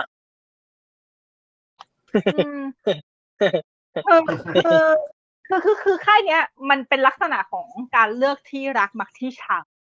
อย่างชัดเจนเพราะค่ายนี้ได้ซื้อหนังอีกค่ายหนึ่งหมายถึงได้ซื้อทั้งค่ายอีกค่ายหนึ่งไปดูแลแล้วก็คือทิ้งขว้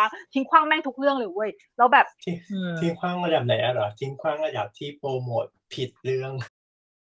ทิ้งขว้างระดับที่โปรโมทผิดเรื่องอะคือภาพลงหนังเรื่องนี้แต่แคปชั่นเป็นอีกเรื่องหนึ่งซึ่งจริงๆแล้วมันเป็นคนละค่ายแต่แค่มึงดูแลทั้งคู่แค่แหละคือแบบอะไรวะเนี่ยตั้งก็ความทิ้งขว้างคือนี่คือไม่ใส่ใจขนาดนั้นเลยหรอแล้วแบบปกติคือถ้าเกิดว่าเป็นธรรมชาติของ PR ที่ลงไปอ่ะมันก็ต้องแบบมีรีเช็คอีกสักรอบหนึ่งตอนที่ลงใช่ปะนี่คืออีกประมาณสักกี่นาทีหลายนาทีเลยอ่ะกว่าจะรู้ตัวเอาง่ายๆคือเห็นกันเป็นวงกว้างแล้วอ่ะเห็นกันไปเพียบแล้วอ่ะแอบแคปไปด้วยเอาจริงก็คือตอนแรกเราเข้าใจว่าน่าจะคนละทีมกันแต่ว่าไอ้ทีมนึงแบบไม่ได้รับงานให้บีฟมาอะไรอย่างงี้ก็ดูว่าอ๋อถ้าเกิดอย่างงี้ก็แสดงว่าอ๋อคนเดียวกันนั่นแหละแต่แค่ไม่ทำใช่คนเดียวกันแต่ไม่ทำคือตอนแรกเข้าใจนะว่าโอเคคุณมี2แอคคุณต้องดูแล2คือคุณต้องดูแล2ค่ายไงคุณก็มี2แอคใช่มั้ยก็อาจจะแบ่งงานกันไปละกันแล้วก็เลยมองว่าโอเคไอPR ของแอคนี้มันแอคทีฟว่ะโหโปรโมทเยอะโปรโมทหนังตัวเองเยอะมากแต่อีก PR ของอีกแอคนึงก็ไม่แอคทีฟเลยชาตินึงลงทีอะไรอย่างเงี้ยก็เลยจะถล่มแล้วพอเห็นอย่างงี้ปุ๊บยืนยันแล้วแม่งคนเดียวกันแน่นอนเพราะว่าไม่อย่างนั้นแคปชั่นไม่ข้ามค่ายคือถ้าแคปชั่นข้ามเรื่องเนี่ยเข้าใจได้แต่แคปชั่นข้ามค่ายเนี่ยโอเคงั้นไม่ใช่ละเลยแบบคือเพราะว่าหนังที่ไปดูมาของค่ายเล็กที่เค้าดูแลอยู่ทั้ง2เรื่องมันดีทั้ง2เรื่องเว้ยมันดีแบบที่ถ้าเกิดสมมติว่ามันได้รับการโปรโมทมากกว่านี้คนจะได้ดูเยอะกว่านี้คนจะสนใจแล้วแบบว่าก็จะรู้สึกมันจะเกิดกระแสพอคนสนใจเกิดกระแสเกิดแฮชแท็กเกิดอะไรแบบที่ค่ายนึงเขาชอบพยายามปั่นแฮชแท็กกันนั่นแหละแต่ก็ไม่มีเลยเงียบกริบคือพูดขนาดนี้แม่งรู้กันหมดแล้วว่าใครไหนแค่แม่มาคือรู้เลยนะนั่นแหละคือแบบเกลียดแบบโคตรเกลียดเลยอ่ะคือเราไม่ชอบการตลาดแบบนี้เราแบบไม่คือถ้าเกิดสมมติว่ามารีฟิเซนปะภาคแรกใช่ไหมหมายถึงแม่มาใช่ไหมแม่มาแล้วเนี่ยมั้งไม่รู้คงนั่นแหละจำไม่ได้แต่ว่าแต่ตั้งแต่นั้นมาถ้าเรื่องไหนเป็นตัวนำหญิงก็คือแม่ทุกเรื่องเลยอ่ะเป็นแม่ของทุกสถาบันซึ่งแบบเรามีแม่คนเดียวเว้ยแม่เราอยู่บ้านเว้ยเราไม่ได้มีแม่เป็นคนในหนังอ่ะคือเราก็เข้าใจแม่จริงๆอย่างบางทีบางเรื่องพี่ก็ดูมีความรู้สึกว่าเขาดูเป็นแม่ก็แม่โอเคโอเคพี่โอเคกับประเด็นพวกนี้นะแต่พี่แค่ไม่โอเคกับการตลาดแบ่งแยกแบบเรื่องที่รักมักที่ชังของหนังตัวเองเว้ยมันดูไม่ได้ว่ะเพราะว่าสมัยก่อนอ่ะสมัยก่อนที่ค่ายเล็กอันนี้มันอยู่กับอีกค่ายนึงในเมืองไทยอ่ะเขาไม่เลือกที่รักมักที่ชังไงคือเขาโปรโมทสองค่ายเท่าๆกันวิธีการเดียวกันนึกออกปะแล้วมันก็แล้วเขาก็ขายหนังของทั้งสองค่ายพร้อมๆกันมันเห็นความต่างชัดเจนอ่ะนี่เหมือนกับว่ากลายเป็นในเมืองไทยเราแทบจะไม่รู้จักหนังของค่ายนี้แล้วอ่ะหนังของค่ายนี้แทบไม่ได้เฉิดฉายในเมืองไทยอีกเลย เพราะว่านอกจากไม่โปรโมทแล้วเนี่ยนะในไลน์อัพตอนเนี้ยแทบไม่เหลือเรื่องที่จะมาฉายแล้วก็ยังพอไม่โปรโมทเลยก็อ้าวไม่มีคนมาดูเลยงั้นก็ใช่งั้นก็ไม่ฉายละกันเพราะว่าเดี๋ยวฉันก็เอาหนังพวกนี้ไปลงในสตรีมมิ่งของข้างตัวเองนี่ไงมันอะไรของมันวะเนี่ยรู้เปล่าแบบโอ้โหมั่มที่มันไม่โปรโมทมาโหอีกก็คือหนังที่อยากดูมันถอดออกแค่ละมันถอดออกไปอีกนะเลยแบบโอ้โหสรุปก็คือซื้อมาประดับบารมีแค่นั้นตอนนี้ก็คือเหลือแค่ธันวาเรื่องเดียวแล้วมั้งที่น่าจะได้ดูในโรงซึ่งจะได้ดูในโรงจริงหรือเปล่าก็ไม่รู้เพราะว่าหนังสไตล์นี้เดี๋ยวแกก็ถอดเงียบเดี๋ยวก็ถอดเงียบอีกแต่ว่าอันเนี้ยก็ไม่น่าโดนถอดหรอกเพราะว่าด้วยชื่อผู้กำกับ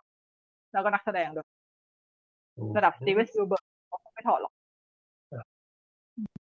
รู้เลยว่าเรื่องอะไรเตรียมตัวร้อง Tonight แล้วนะนั่นแหละก็คือตอนนี้เท่าที่รู้คือไลน์อัพน่าจะเหลือแค่เรื่องนี้เรื่องเดียวแล้วของใครเนี่ยทั้งที่หนังค่ายนี้ไม่ได้น้อยเลยเยอะนะเสียดายมากแล้วเป็นหนังค่ายที่ชอบด้วยตั้งแต่แรกเลยคือชอบมาตั้งแต่สมัยเด็กๆแล้วเพราะว่าค่ายนี้ทำอะไรมาแม่งก็ถูกจริตแค่แหละเสียดายเลยแบบแต่จะไม่ด่า PR เขาอยู่เลยเขาอาจจะได้รับบรีฟมาก็ได้ไงก็อันนี้ก็ต้องดูว่าเบื้องบนเขาอะไรยังไงนะนี่ไงก็เห็นนะค่ายที่ชอบก็ได้มาอยู่ภายใต้ค่ายที่ชอบเช่นกันไม่ใช่หรือไม่ดีใจเนอะควรจะต้องดีใจนะโหยกรี๊ดกราดตื่นเต้นมากๆเลยตอนรู้ข่าวถ้าจะเอาแปลกเนอะขนาดแบบเป็นหนังของค่ายที่ชอบแล้วก็เป็นค่ายที่ชอบอ่ะตอนรู้ข่าวนี่เป็นหนึ่งในคนที่แบบอยากจะเอารองเท้าป่าที่สุดเลยแบบใจแป้วแล้วคือแบบโหคือเราชอบค่ายใหญ่ของมันแค่ไหนนะแต่เรารู้แนวทางของเขาดีจนเรารู้สึกว่าเอาอะไรมาก็ตายไม่ได้ตายในแง่ของที่ว่าหนังเขาขายไม่ออกแต่ไอ้หนังค่ายที่มาเนี่ยแหละจะขายไม่ออกเพราะว่าเขาจะขายแต่ค่ายตัวเองแค่แหละก็เลยแบบเสียดายคนรักหนังก็เสียดายเพราะว่าหลายๆเรื่องก็คงจะไม่ได้ดูในโรงหนังโดยเฉพาะในไทย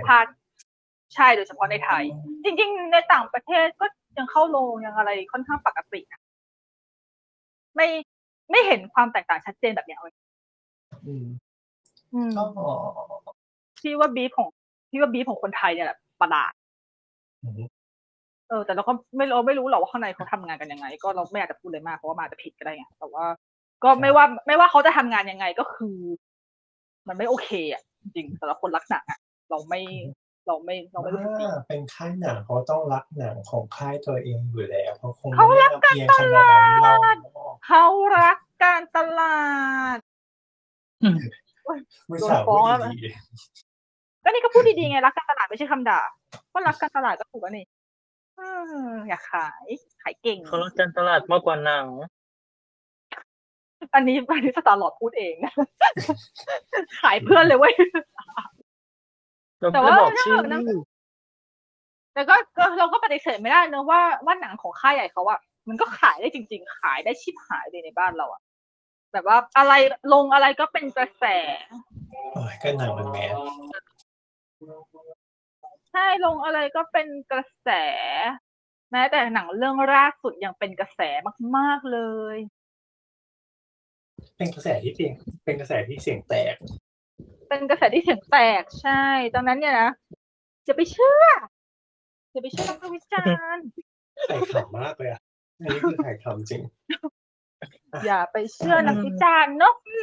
อธิบายให้ผู้ฟังฟังนิดนึงก็คือว่าค่ายนี้เขาด้วยความที่ตอนรอบสื่อเหมือนไม่ใช่เหมือนสิทั้งรอบสื่อของต่างประเทศและรอบสื่อบ้านเรานะผลตอบรับไม่ค่อยดีเท่าไหร่มีรอบดาราใช่ๆเอาดาราไปถ่ายรูปก็คือมันก็มีกระแสออกมาไม่โอเคเท่าไหร่ใช่เอาแบบเสียงมันแตกก็คะแนนไม่โอเคใช่ไหมใช่มันก็เลยเกิด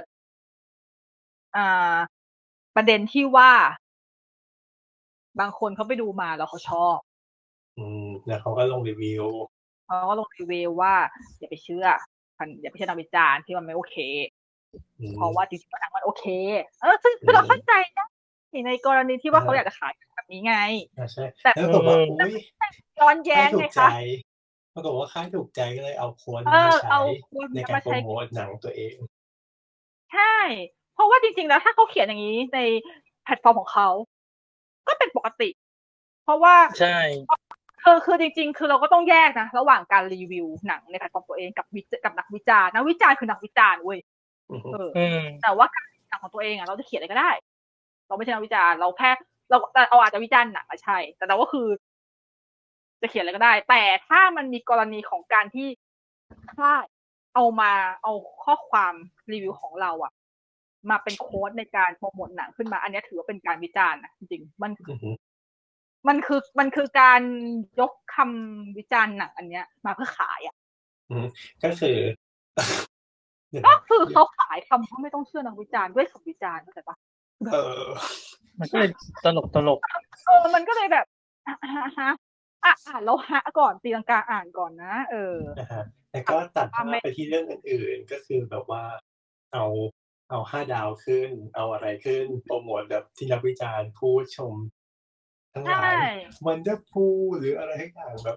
ดีเลิศประเสริฐศรีเอาขึ้นมาให้หมดแต่พออันนี้กระแสไม่ดีกับอันนี้ขึ้นแต่อันนี้ขึ้นว่าอย่าไปเชื่อนักวิจารณ์แต่ก็เชื่อแต่พอเป็นหนังอื่นที่เขาวิจารณ์ดีก็คือก็ไปเกาะเขาหากินก็เลยเป็นอะไรวะแบบเต็มหน้ามันคือมันคือการตลาดแบบอย่างวะใช่ครับว่าคือเหมือนฆ่าตัวเองอ่ะจริงคืออันนี้คือพวกเราไม่ได้พูดกันเอง3คนเพราะว่าอันนี้คือทุกคนจะพูดกันหมดใช่คืออ่านจากกระแสตอบรับที่ทุกคนเห็นข้อความนี้แล้วข้อความนี้มันกระจายไปวงกว้างเพราะว่านอกจากค่ายหนังเอาไปใช้ก็คือมันก็ไปถึงแบบลงหนังเอาไปใช้คือปกติเวลาค่ายลงคำวิจารณ์ลงโค้ดของ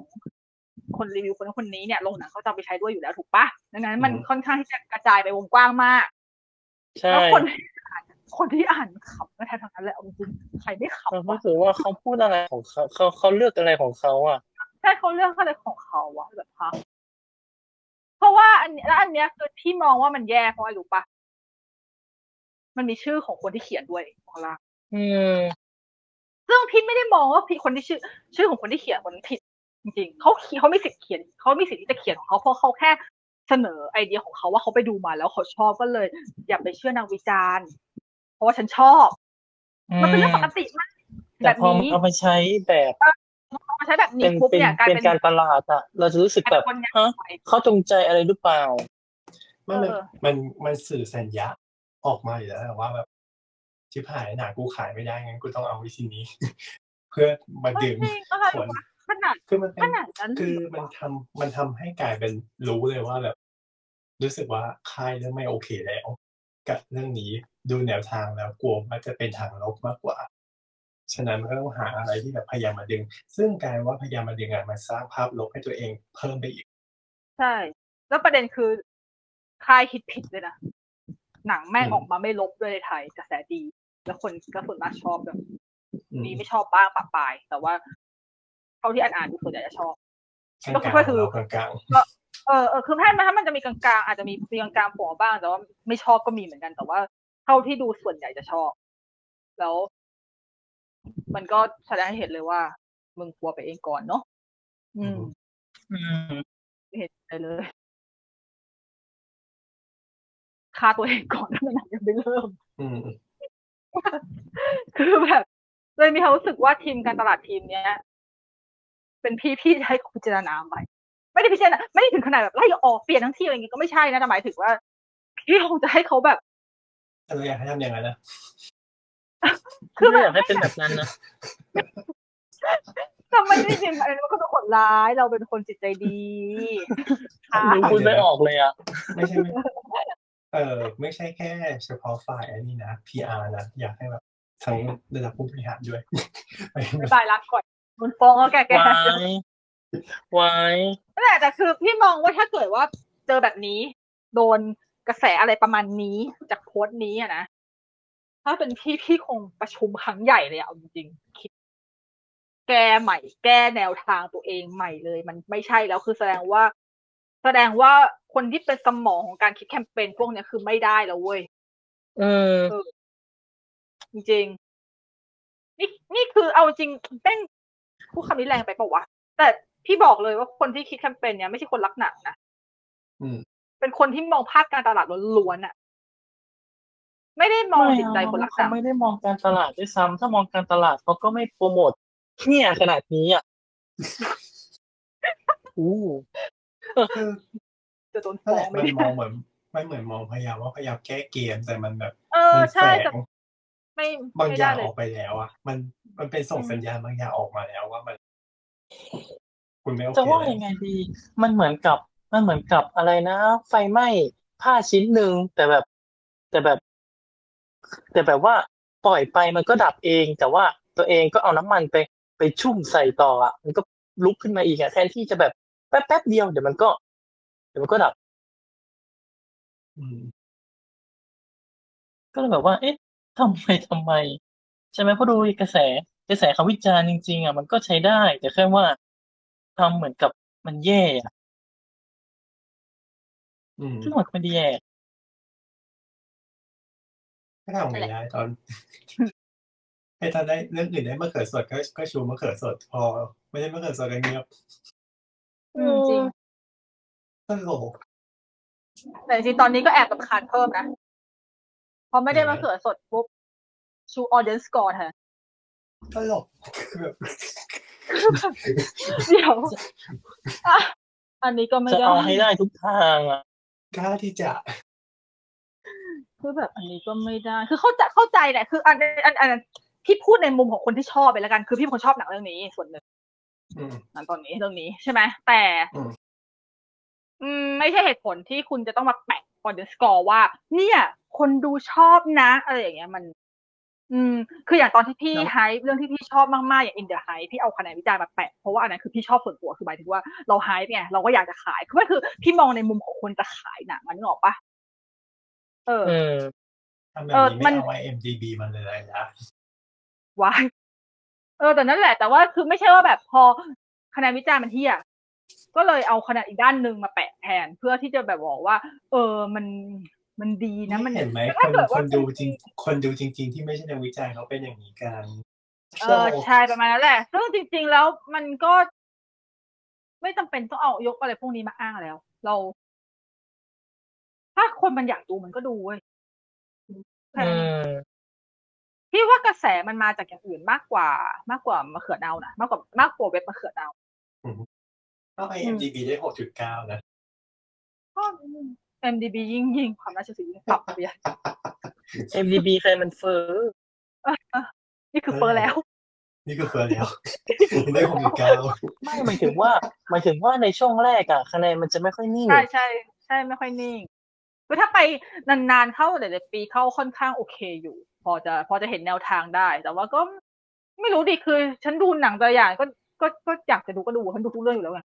ไม่ได้สนใจว่ามันจะต้องคะแนนเท่านี้ถึงจะไปดูคุณมีกำลังใจไงคนอื่นเขาไม่มีเขาต้องพึ่งรีวิว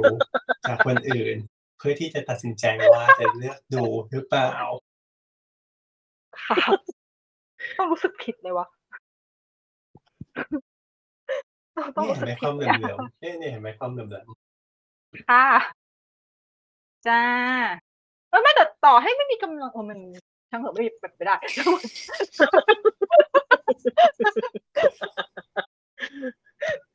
ฉันคิดไม่ออกแล้วจะพูดว่าต่อให้ไม่มีกำลังใจต้องเลือกบางมันจะพูดทำไปเท่าเดิมว่ามันก็รู้ตัวว่าเป็นไปไม่ได้เนาะนั่งดูทุกเรื่องดีนั่นแหละแต่ว่าไม่คือโอเคพี่ดูทุกเรื่องอะใช่แต่ว่าต่อพี่อะคะแนนมันไม่ได้มีผลเลยไงจริงคือไม่คือยังไม่ค่อยเก็ตฟีลเท่าไหร่ว่าทำไมถึงต้องยึดโยงกับคะแนนขนาดนั้นพี่เป็นคนเสนอเราแล้วน้องยึดโยงเหรอไม่หมายถึงว่าเราสามคนเป็นคนเสนอคนอื่นเขายึดโยงไงมากกว่าเราไม่งั้นลองดูอ่ะเพจหนังทั้งหลายอ่ะ มีใครหมายถึงว่าแบบคนที่ตามอ่ะแล้วถามว่าอ่านรายละเอียดอ่ะเป็นเยอะแค่ไหนหรือว่าคุณดูแค่ตัวเลขคะแนนแล้วจบตัวเลขตัวเลขใหญ่อ่านแค่แบบที่ผมมองว่ารูปเดียวแล้วจบจริงๆแล้วอ่ะที่มีความรู้สึกว่าซินิฟายบ้านเราอ่ะไม่ค่อยยึดโยงคะแนนนะเท่าที่รู้จักหลายคนแต่คนที่เป็นคนดูหนังธรรมดาเลิกดูแต่หนังแมสหรือที่แบบว่านานๆเข้าโรงหนังทีหรือไม่ต้องนานก็ได้อาจจะเข้าบ่อยหน่อยแต่แบบไม่ได้หมายถึงว่าต้องใช้ชีวิตสิ่งโรงหนังทุกเรื่องแบบฉันอะไรอย่างเงี้ยเข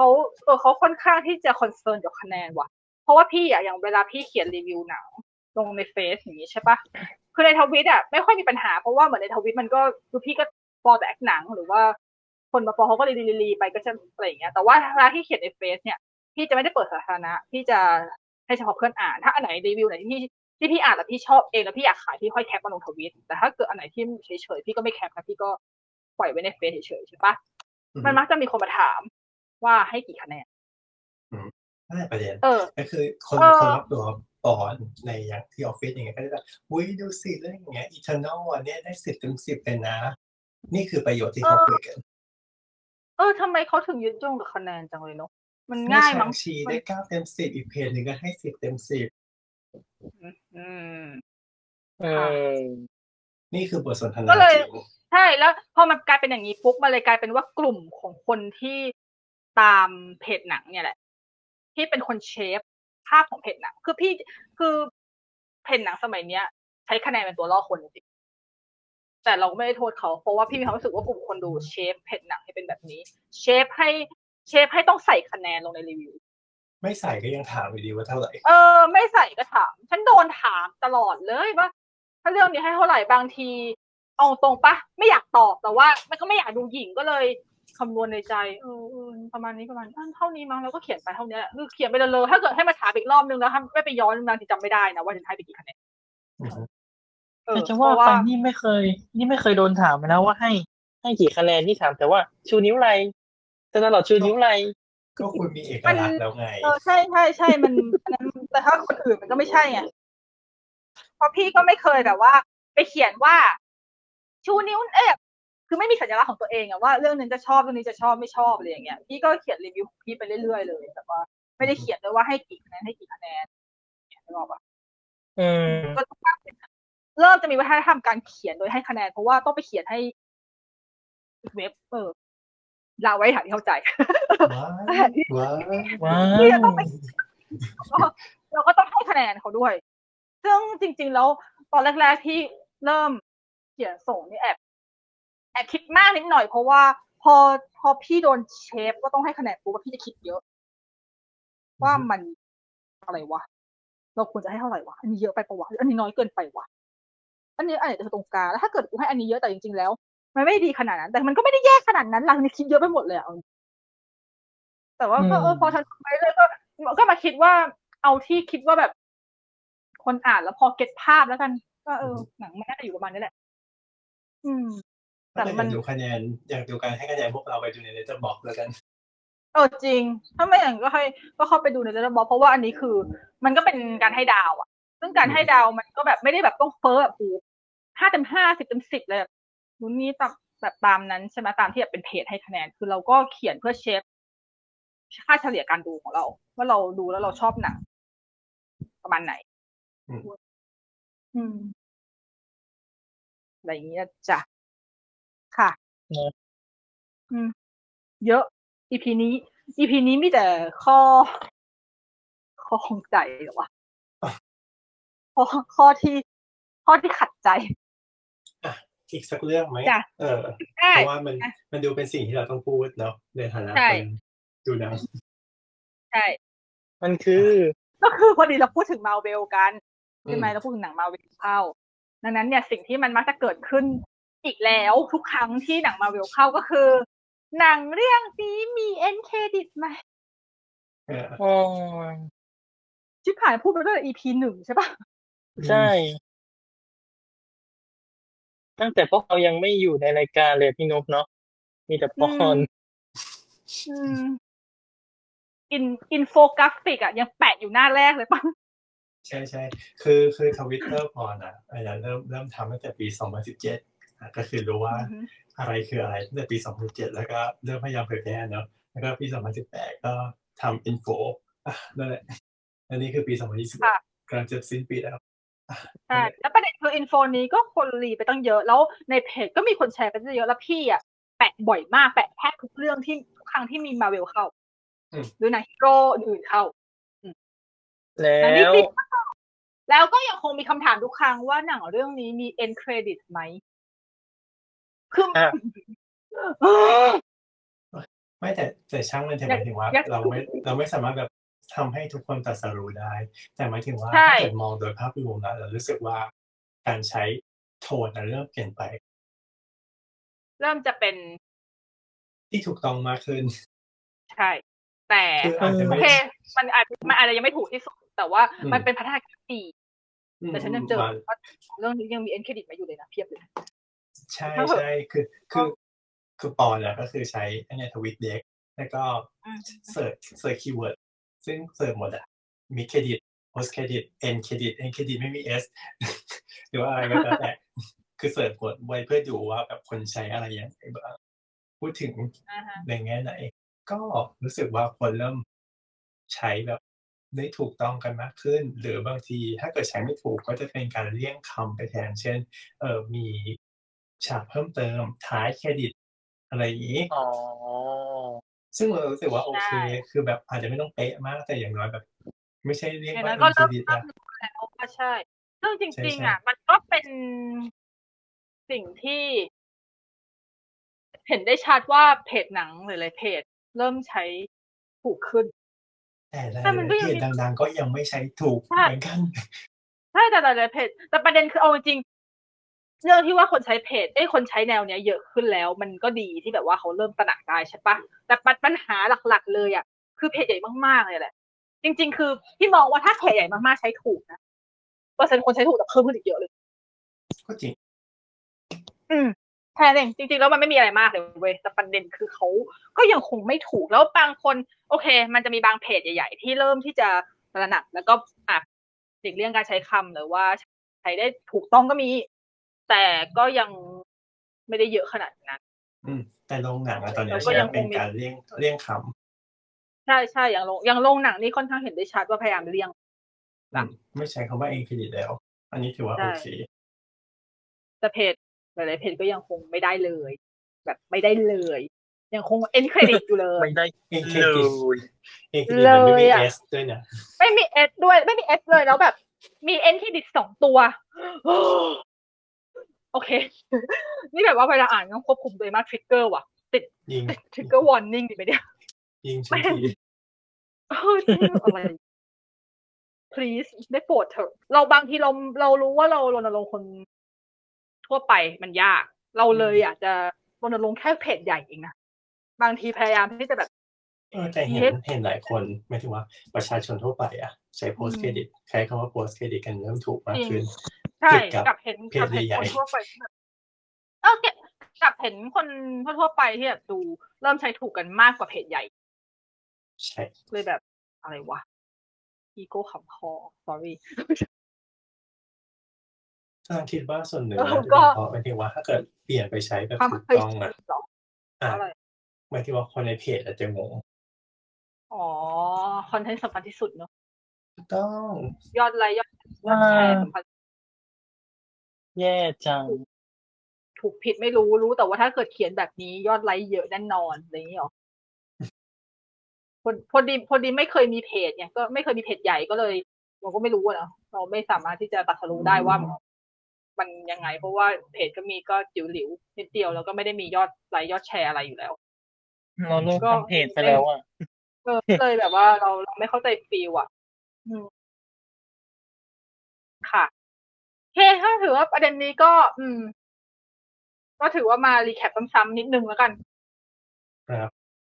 ค่ะไปต่อค่ะเมื่อกี้เหมือนกับแบบว่าเป็นประเด็นสุดท้ายของวันนี้แล้วกันแต่มันก็ต้องพูดแล้วเนอะเรื่องสักการะโดนทุบมันมีประเด็นอะไรบ้างนะคือเรื่องโดนทุบอันนี้เราก็รู้ข่าวกันมาสักพักแล้วแต่ว่าคือเรารู้ข่าวว่ามันจะโดนทุบ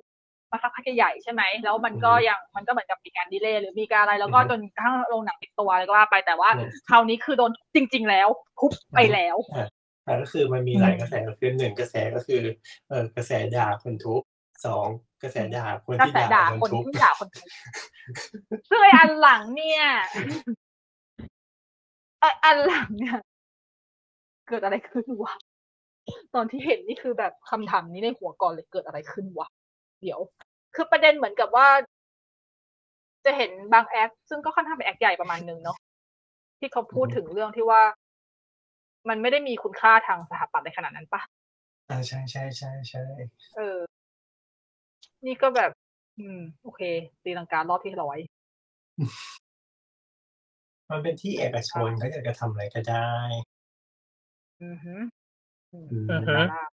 ค่าทางสถาปัตย์โอเค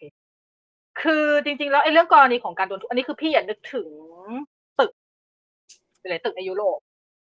ที่คิดว่าในทวิตก็มีคนยกตัวอย่างกรณีเยอะเลยแหละจริงซึ่งมันก็ใช่ว่าโอเคยุโรปเขาก็อนุรักษ์ตึกเก่าของเขาใช่ปะแต่จริงๆในยุโรปก็มีหลายตึกนะที่ทุบทิ้งเลยแล้วสร้างใหม่เหมือนเดิมไป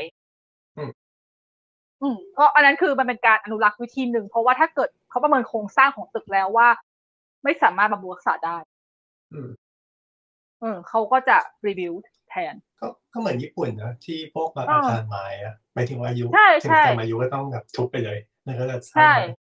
แล้วก็สร้างใหม่แทนแต่ว่ามันต้องเหมือนเดิมเพราะว่ามันเป็นเรื่องของคุณค่าทางสถาปัตย์จริงๆเพราะว่าของเก่าเขาออกแบบมาดีแล้วเขาออกแบบมาแบบนี้ถ้าเกิดเปลี่ยนอะไรมันไม่ใช่คือคุณอาจจะเปลี่ยนเรื่องวัสดุเปลี่ยนเรื่องอะไรบ้างนิดหน่อยแต่รูปทรงตำแหน่งการลงไม้การอะไรมันต้องเหมือนเดิมแต่จริงๆคือของญี่ปุ่นมันคือเป็นการเพื่อทำให้เกิดอาชีพทำให้เกิดการหมายถึงว่าเรียนรู้วิธีการสร้างอ่ะหมายถึงว่าเราไม่ได้แบบเรียนรู้แต่สิ่งว่ามันมีสิ่งนี้นะมันทำยังไงแต่มันได้เราได้สามารถมีโอกาสไปสร้างมันในสักรุ่นหนึ่งนั่นแหละมันแบบก็คือพี่ก็เลยมองว่าโอเคคือถ้าเกิดจะมองว่าทุบเพื่อที่จะไปสร้างใหม่เลย 100% อันนั้นต้องดูกันในอนาคตในกรณีของสกาล่าซึ่งมันจะจริงไหมอย่างที่เขาโม้ไว้หรือเปล่าอันนั้นเราไม่รู้หรอกในอนาคตอันนั้นคือมันสิ่งที่ในทุนที่ทุบมันบอกแบบนั้นแต่เราไม่รู้ว่าพอถึงเวลานั้นจริงๆมันจะเกิดอะไรขึ้นแต่ไอ้กรณีที่ว่าคุณด่าคนที่ด่าคนทุบอะอันนี้คือมันไม่ใช่แล้วนะมันเป็นคนละประเด็นเพราะที่อย่างที่เมื่อกี้พูดแหละว่าเขาพูดว่าอะไรอ่ะมันไม่มีคุณค่าทางสถาปัตย์มันเป็นที่ของเอกชนอะไรอย่างนี้ใช่ไหมแล้วประเด็นคือเหมือนกับมันมีคนเห็นดีเห็นงามพอสมควรเหมือนกันป่ะมันก็เห็นแบบก็มันก็พูดยากอย่างนี้ไม่ถือว่าถามว่าสิ่งที่เขาพูดมันถูกไหมมันถูกส่วนมันก็ถูกใช่แต่แบบถ้าอย่างนี้คือพออะไรที่มันดูแล้วไม่ได้แบบมีประโยชน์กับเอกชนหรืออะไรอย่างนี้ก็คือทุบทิ้งได้หมดเลยเหรอเราไม่สามารถที่จะเราไม่สามารถที่จะแบบมีวิธีอื่นเลยเหรอจริงๆหรอคือบางทีอ่ะการที่คนเขาด่าคนที่ทุบอ่ะก็เพราะว่าเขาอยากจะให้รักษาไว้ถูกปะคือรักษาไม่จำเป็นต้องเป็นแง่ของโรงหนังก็ได้เราสามารถดัดแปลงมันเป็นอะไรก็ได้ถ้าเกิดคุณยังคงเป็นเอกชนที่จะดัดแปลงเพื่อให้มันกลายเป็นสเปซในการทำเงินอะไรสักอย่างมันก็มีวิธีอื่นที่จะทำเงินตรงนั้นก็ไม่ใช่เอกชนซะทีเดียวไหมเพราะว่ามันเป็นมหาลัยสารักมันเป็นที่ของมหาลัยนั้นนี่นะมันจะเรียกว่าเอกชนได้ไหมแต่มหาลัยนั้นก็เขาออกนอกระบบกันแล้วมหาลัยนั้นก็แทบจะเป็นเอกชนแล้วแต่พฤติกรรมในระบบมหาลัยกรุงเทพออกนอกระบบกันเยอะมากเนาะนั่นแหละก็คือมันก็แบบหมายถึงว่าในเมื่อคุณสร้างสิ่งหลายๆอย่างแบบในรอบๆบริเวณนั้นคุณจะเก็บสักบางอย่างก็ไม่ได้เลยหรือเก็บสักที่นึงไม่ได้เลยหรอดังนั้นพี่มีความรู้สึกว่าคนที่ด่าเปิดมากเขาก็มองประเด็นนี้ไม่แต่สิ่งเดียวที่รู้สึกว่าสมเหตุสมผลคือการที่ทุกว่าโครงสร้างมันไม่โอเคแล้วใช่ อันนี้คือแบบที่เมื่อกี้พี่พูดไปเลยว่าถ้าทุบเพราะโครงสร้างไม่โอเคแล้วคุณจะสามารถรีบิวให้มันเหมือนเดิมได้นะไอ้อย่างเงี้ยโอเคมากเลยเว้ยจริงๆเราก็ยอมรับได้เราเข้าใจคุณทำไปเถอะเพราะว่ามันคือในแง่ของการใช่มันเป็นแง่ของการอนุรักษ์อย่างนึงเป็นเรื่องปกติแต่ถ้าทุบเพราะอย่างอื่นอันนี้เราไม่รู้ไงคือไม่มั่นใจไงว่าคนว่าเขาเรียกนะว่าคนที่มาสร้างต่อเขาจะสร้างแบบไหนเรายังไม่เห็นแปลนเขาเลยอ่ะเขาบอกแค่แบบเป็นตัวอักษรว่าเขาจะสร้างเป็นแบบนี้แบบนี้แบบนี้แต่แบบว่ามันไม่เหมือนตึกเดิมยังสิเขาบอกจะทำให้เหมือนเดิมคือเราไม่เห็นแปลนเขาไงถ้าอย่างน้อยเขามีแปลนหมายถึงว่าวัสดุถูกไหมหมายถึงว่าการใช้แบบโครงสร้างแบบเดิมหรือเปล่าวิธีการเดิมหรือเปล่าอะไรเงี้ยหรือว่าแค่สร้างแบบใหม่แต่แค่ทำเขาโครงรูปร่างแบบเดิมเฉยๆใช่คือเราอยากรู้ว่าเขาจะคงอินทีเรียไว้ไหมหรือเขาจะทำข้างนอกเหมือนแบบแค่ข้างหน้าเฉยๆหรือยังไงเราไม่เห็นแปลนเลยไงเราก็เลยไม่มั่นใจว่าเราจะเชื่อใจเขาได้ไหมอะไรเงี้ยถ้าอย่างเช่นว่าตอนเขาน่าแบบประกาศว่าเราจะทุบทำตึกใหม่แต่ว่าเรามีแปลนไว้แล้วคือแบบนี้แบบนี้แบบนี้ซึ่งอ้างอิงจากอะไรนะซึ่งอ้างอิงจากตึกเดิมเนี่ยเราก็ยังมีความรู้สึกว่าก็พอได้มั้งอะไรเงี้ยแต่วันนี้เราไม่เห็นแล้วก็แบบว่าอะไรวะแต่ในนี้ก็เหมือนทุบลอยๆแต่ในคือเคยไม่เคยมีการพูดถึงมาก่อนนะจนกระทั่งวันที่ทุบอะแล้วหลังจากนั้นพอมีกระแสถึงค่อยออกบอกว่าอ๋อเดี๋ยวจะทำให้เหมือนเดิมใช่เขาประกาศตอนมันทุบไปแล้วอ่ะมันเลยรู้สึกแบบไม่ได้อ่ะจริงๆต้องบอกก่อนเหมือนเขาบอกล่วงหน้าไปเมื่อกี่ปีมาแล้วว่าไม่รู้สิแต่บอกเหมือนไม่ได้ให้ดีเทลอ่ะแทนที่จะแบบประกาศแบบมีดีเทลมีแปลนงานมีแปลนตึกให้อะไรให้เราแบบไปดูว่าอ๋ออย่างนี้อย่างนี้อย่างเงี้ยตอนที่ประมูลที่อ่ะมันควรที่จะมีแปลนออกมาแล้วหรือเปล่าว่าเขาจะเอาไปทำอะไรอะไรอย่างเงี้ยสมัยไม่ใช่คงประมูลที่เปล่าๆแล้วค่อยมาคิดว่าจะทำอะไรแต่ไม่รู้ดิก็ต้องรอดูอ่ะเนาะเพราะตอนนั้นมีห้างแบบมหาศาลอยู่แล้วจะเอาอะไรอีกใช่จะเอาอะไรอีกวะควรที่จะสร้างอะไรที่มันเป็นแบบมีกี่ห้างแต่ตลกอันนึงอ่ะตลกแบบแอคหนึ่งเขาลงแล้วแบบขำมากเลยซึ่งมันจริงอ่ะก็คือบอกว่าเดี๋ยวพอถ้าเกิดอะไรก็ตามที่มันสร้างตรงพื้นที่นี้เสร็จปุ๊บนะมันจะมีนิทรรศการรำลึกถึงสการแรกเล็กๆให้แบบมาถ่ายรูปอะไรอย่างเงี้ยคือแบบตลกร้ายว่ะก็เหมือนสามย่านไงใช่เหมือนสามย่านน่ะที่แบบมีนิทรรศการรำลึกชุมชนสามย่านตลาดสามย่านเก่าอะไรที่แบบโอ้โหแล้วมึงไปทุบทำไมแล้วมึงไปทุบทำไมไม่พอคือแบบคนที่แบบว่าเป็นตรงนี้เคยมีร้านเด็ดนะนี่ถ้าเกิดสมมติฉันเป็นเจ้าของร้านนั้นฉันร้องไห้แล้วนะไม่มีให้แดกเลยใช่นี่ขนาดไม่ใช่เจ้าของร้านแต่มายืนด่าเลยยืนด่าหน้างานเลยขนาดไม่ได้เป็นเจ้าของหรืออะไรเลยนะตอนที่เห็นนิทรรศการยังแบบฮะมีทำไมวะงงเพื่อตอกย้ำหรอเพราะนี่คือตอนที่แบบเห็นก็คือนึกถึงสมัยเรียนที่แบบไปกินร้านแถวๆนั้นจริงวันนี้ก็เคยนั่งกินหลายร้านแถวนั้นแล้วก็โดนทุบไปหมดแล้วแบบค่ะโอเคก็เนี่ยแหละแบบแนวเดียวกันเดี๋ยวพอตรงนี้อะไรก็ตามที่สร้างใหม่อ่ะเดี๋ยวก็ได้มีอาจจะมีจริงก็ได้ไม่แน่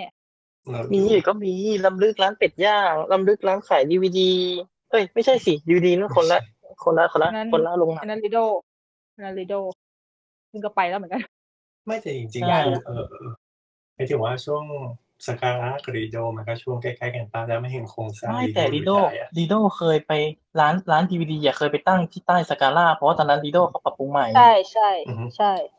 ที่เราเคยถามอยู่ไงว่าร้านริโด DVD แต่ไปตั้งที่สการะเขายังจะเรียกว่าริโด DVD อยู่ไหมอะไรเงี้ยไม่กันแต่พอนึกถึงโครงสร้างที่เขาบอกนี่เป็นโครงสร้างที่เขาบอกว่าแบบมันไม่โอเคอ่ะเลยนึกว่าแล้วของริโดล่ะทำไมถึงยังอยู่ได้ก็จริงๆแล้วคือเป็นข้อเพราะนี่ที่นี่มองว่าสกาล่าโครงสร้างไม่ได้เก่าขนาดนั้นเอาจริงๆแต่เราก็ไม่รู้เลยการระบายน้ำข้างบนไม่ดีแล้วหรอวะ ไม่เหมือนกันไม่กำลังคิดว่าถ้าเกิดสมมติถ้าเกิดEpic ต่อสัญญาเขาจะรีโนเวทไหมถ้าเกิดสมมติไม่มีแพนดิมิกเขาจะต่อสัญญาไหมถ้าเกิดหมายถึงว่าเขายังต่อสัญญาอยู่แต่เขาจะรีโนเวทไหมเขาจะปรับปรุงไหมหรือว่าต้องเขาก็จะมีแผนจะทุบใช่สงสัยเหมือนกันแต่พี่มองว่าเขาอาจจะไม่ได้รีโนเวทแต่ว่าอาจจะปรับปรุงบางอย่างแบบว่าซ่อมแซมบางจุดมากกว่าถ้าดูจากลักษณะเดิมของเจ้าของเก่าอะนะใช่รู้สึกว่าถ้าเขาจะรีโนเวทเขาคงทำไปสักพักใหญ่นั่นแหละน่าจะไม่ใช่รีโนเวทน่าจะแค่ปรับปรุงจุดที่มัน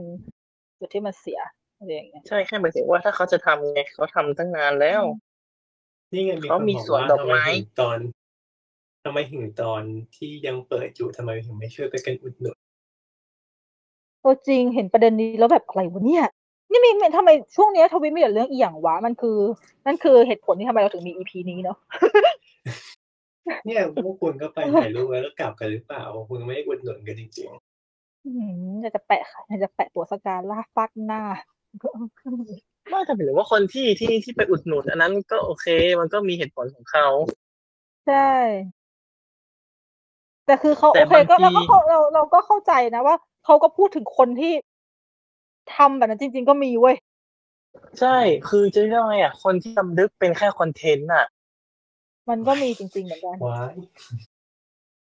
ใช่ต้องมันมีไงที่แบบว่าทำเป็นแบบอุ้ยไม่แบบว่าอย่างเงี้ยอุ้ยลงหนังทุบแล้วอย่างนี้อย่างนั้นแต่คือก็ไม่เคยไปอะไรเงี้ยอันนี้คือในแง่ของคนที่ทำคอนเทนต์นะแต่กับคนที่อนุรักษ์จริงคือนะกับคนที่แบบผูกพันจริงก็มีอย่างพี่นุ๊กอย่างปอนอะไรเงี้ยที่แบบไปดูบ่อยอันนี้คือเราก็เข้าใจทำไมถึงเราจะอยากรักษาในสิ่งที่เราไม่มีโอกาสได้ไปบ้างไม่ได้เลยหรือแต่จริงๆนะต่อให้จะรำลึกเป็นคอนเทนต์นะมันก็แบบก็แล้วไงอ่ะมันก็เป็นคอนเทนต์อ่ะมันก็แค่แล้วไงอ่ะก็คอนเทนต์เหมือนกันแล้วไงต่อหมายถึงว่าบางทีเราก็ไปไล่จับผิดอะไรกันคนกันแบบเกินควรเนาะผสมปนเปบางทีมันก็กลายเป็นเหมารวมจนรู้สึกแบบมันก็รู้สึกแย่กันไปหมดอ่ะฝ่ายนู้นก็แย่ฝ่ายนี้ก็รู้สึกแย่แล้วมันกลายเป็นว่าเขาเรียกว่าไงนะคนที่อยู่แบบต้นเรื่องเนี้ยก็คือลอยตัวไปเลยแล้วมันกลายเป็นว่ากลบสิ่งที่ควรจะสนใจมากกว่าใช่ไปกลบประเด็นที่ควรจะแบบเอามาคุยกันน่ะแต่มันกลายเป็นว่าก็ไม่ได้คุยเพราะว่าก็ไปไล่จับผิดกันไปกันมาบางทีเวลาเราเสพอะไรพวกนี้เยอะมันก็ต้องบวกลบคูณหารเนาะไม่งั้นก็จะประสาทแดกไปด้วยหลังๆก็แบบอ่านน้อยลงเหมือนกันนะพวกโซเชียลแล้วพวกเนี้ยมันเหนื่อยพี่ไม่ค่อยมีอารมณ์เหนื่อยกับพวกนี้หรอกพี่แค่รู้สึกว่าโอเคแล้วก็บ๊ายบายไม่ชอบอะไรก็มิ้วมิ้วเดี๋ยวตอนก็จะแปะลิงก์มาให้อยู่ในจริงจริงบางทีมิ้วนู่นมิ้วนี่อะไรไปนะเดี๋ยวเจอแปะลิงก์นู่นนี่นั่นตลอดแบบค่ะใช่กูห้ามมิ้วเนาะบางทีเราปิดทวีตเขานะแต่ว่าเขาโพสทวีตมาซึ่งโพสทวีตน่ะเราปิดไม่ได้นั่นก็คือเราก็เห็นจ้ะก็หลังๆก็เลยเข้าน้อยลงนั่นแหละแบบเข้ามาอ่านแค่เป็นช่วงแล้วก็ไล่ย้อนหลังไปแค่แบบประมาณโพสถึงประมาณชั่วโมง2ชั่วโมงก็พอละหมายถึงว่าเวลาโพสนะเวลาโพสแบบชั่วโมง2ชั่วโมงที่แล้วเนี่ยถึงแค่ตรงนั้นก็แบบพอละขี้เกียจโอเคก็ดูไม่ค่อยมีอะไรใช่คงจะไม่ค่อยมีอะไรจริงมันก็มีประเด็นหน้าด่าเพิ่มอีกแต่ว่าช่างมันเถอะเก็บไว้ก่อน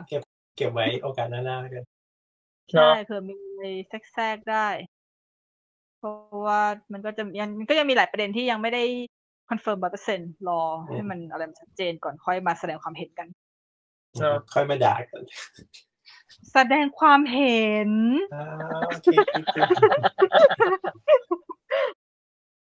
แสดงความคิดเห็น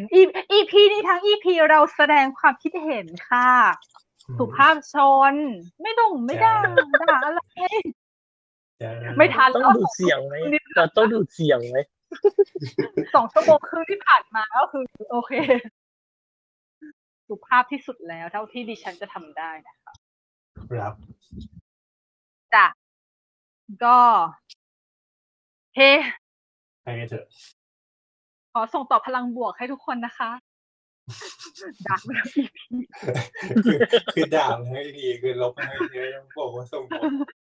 ใช่เราจบด้วยการส่งพลังบวกกุ๊ดไนท์นะคะไปจ้ะก็ฝากติดตามรายการเราไว้ด้วยนะครับสามารถรับฟังได้ทางทุกแอปพอดแคสต์นะครับเพียงเสิร์ช3 โคก Radio นะครับแล้วก็ YouTube Channel 3 โคก Radio ครับติดตามข่าวสารของเราได้ทาง Twitter นะครับ The Opening Credit แล้วก็ช่องทางอื่นๆของ3 โคก Radio นะครับไม่ว่าจะเป็น Twitter Facebook นะครับแล้วก็เรามีใช่มั้ย3 โคก Radio ก็มีเป็นกลุ่ม Facebook ด้วยนะครับสามารถกดเข้ามาจอยกันได้แล้วก็รอติดตามนะครับว่า EP หน้าแล้วพูดกันถึงเรื่องอะไรสำหรับ EP นี้ลากันไปก่อนเพื่อมา EP หน้าสวัสดีครับสวัสดีครับ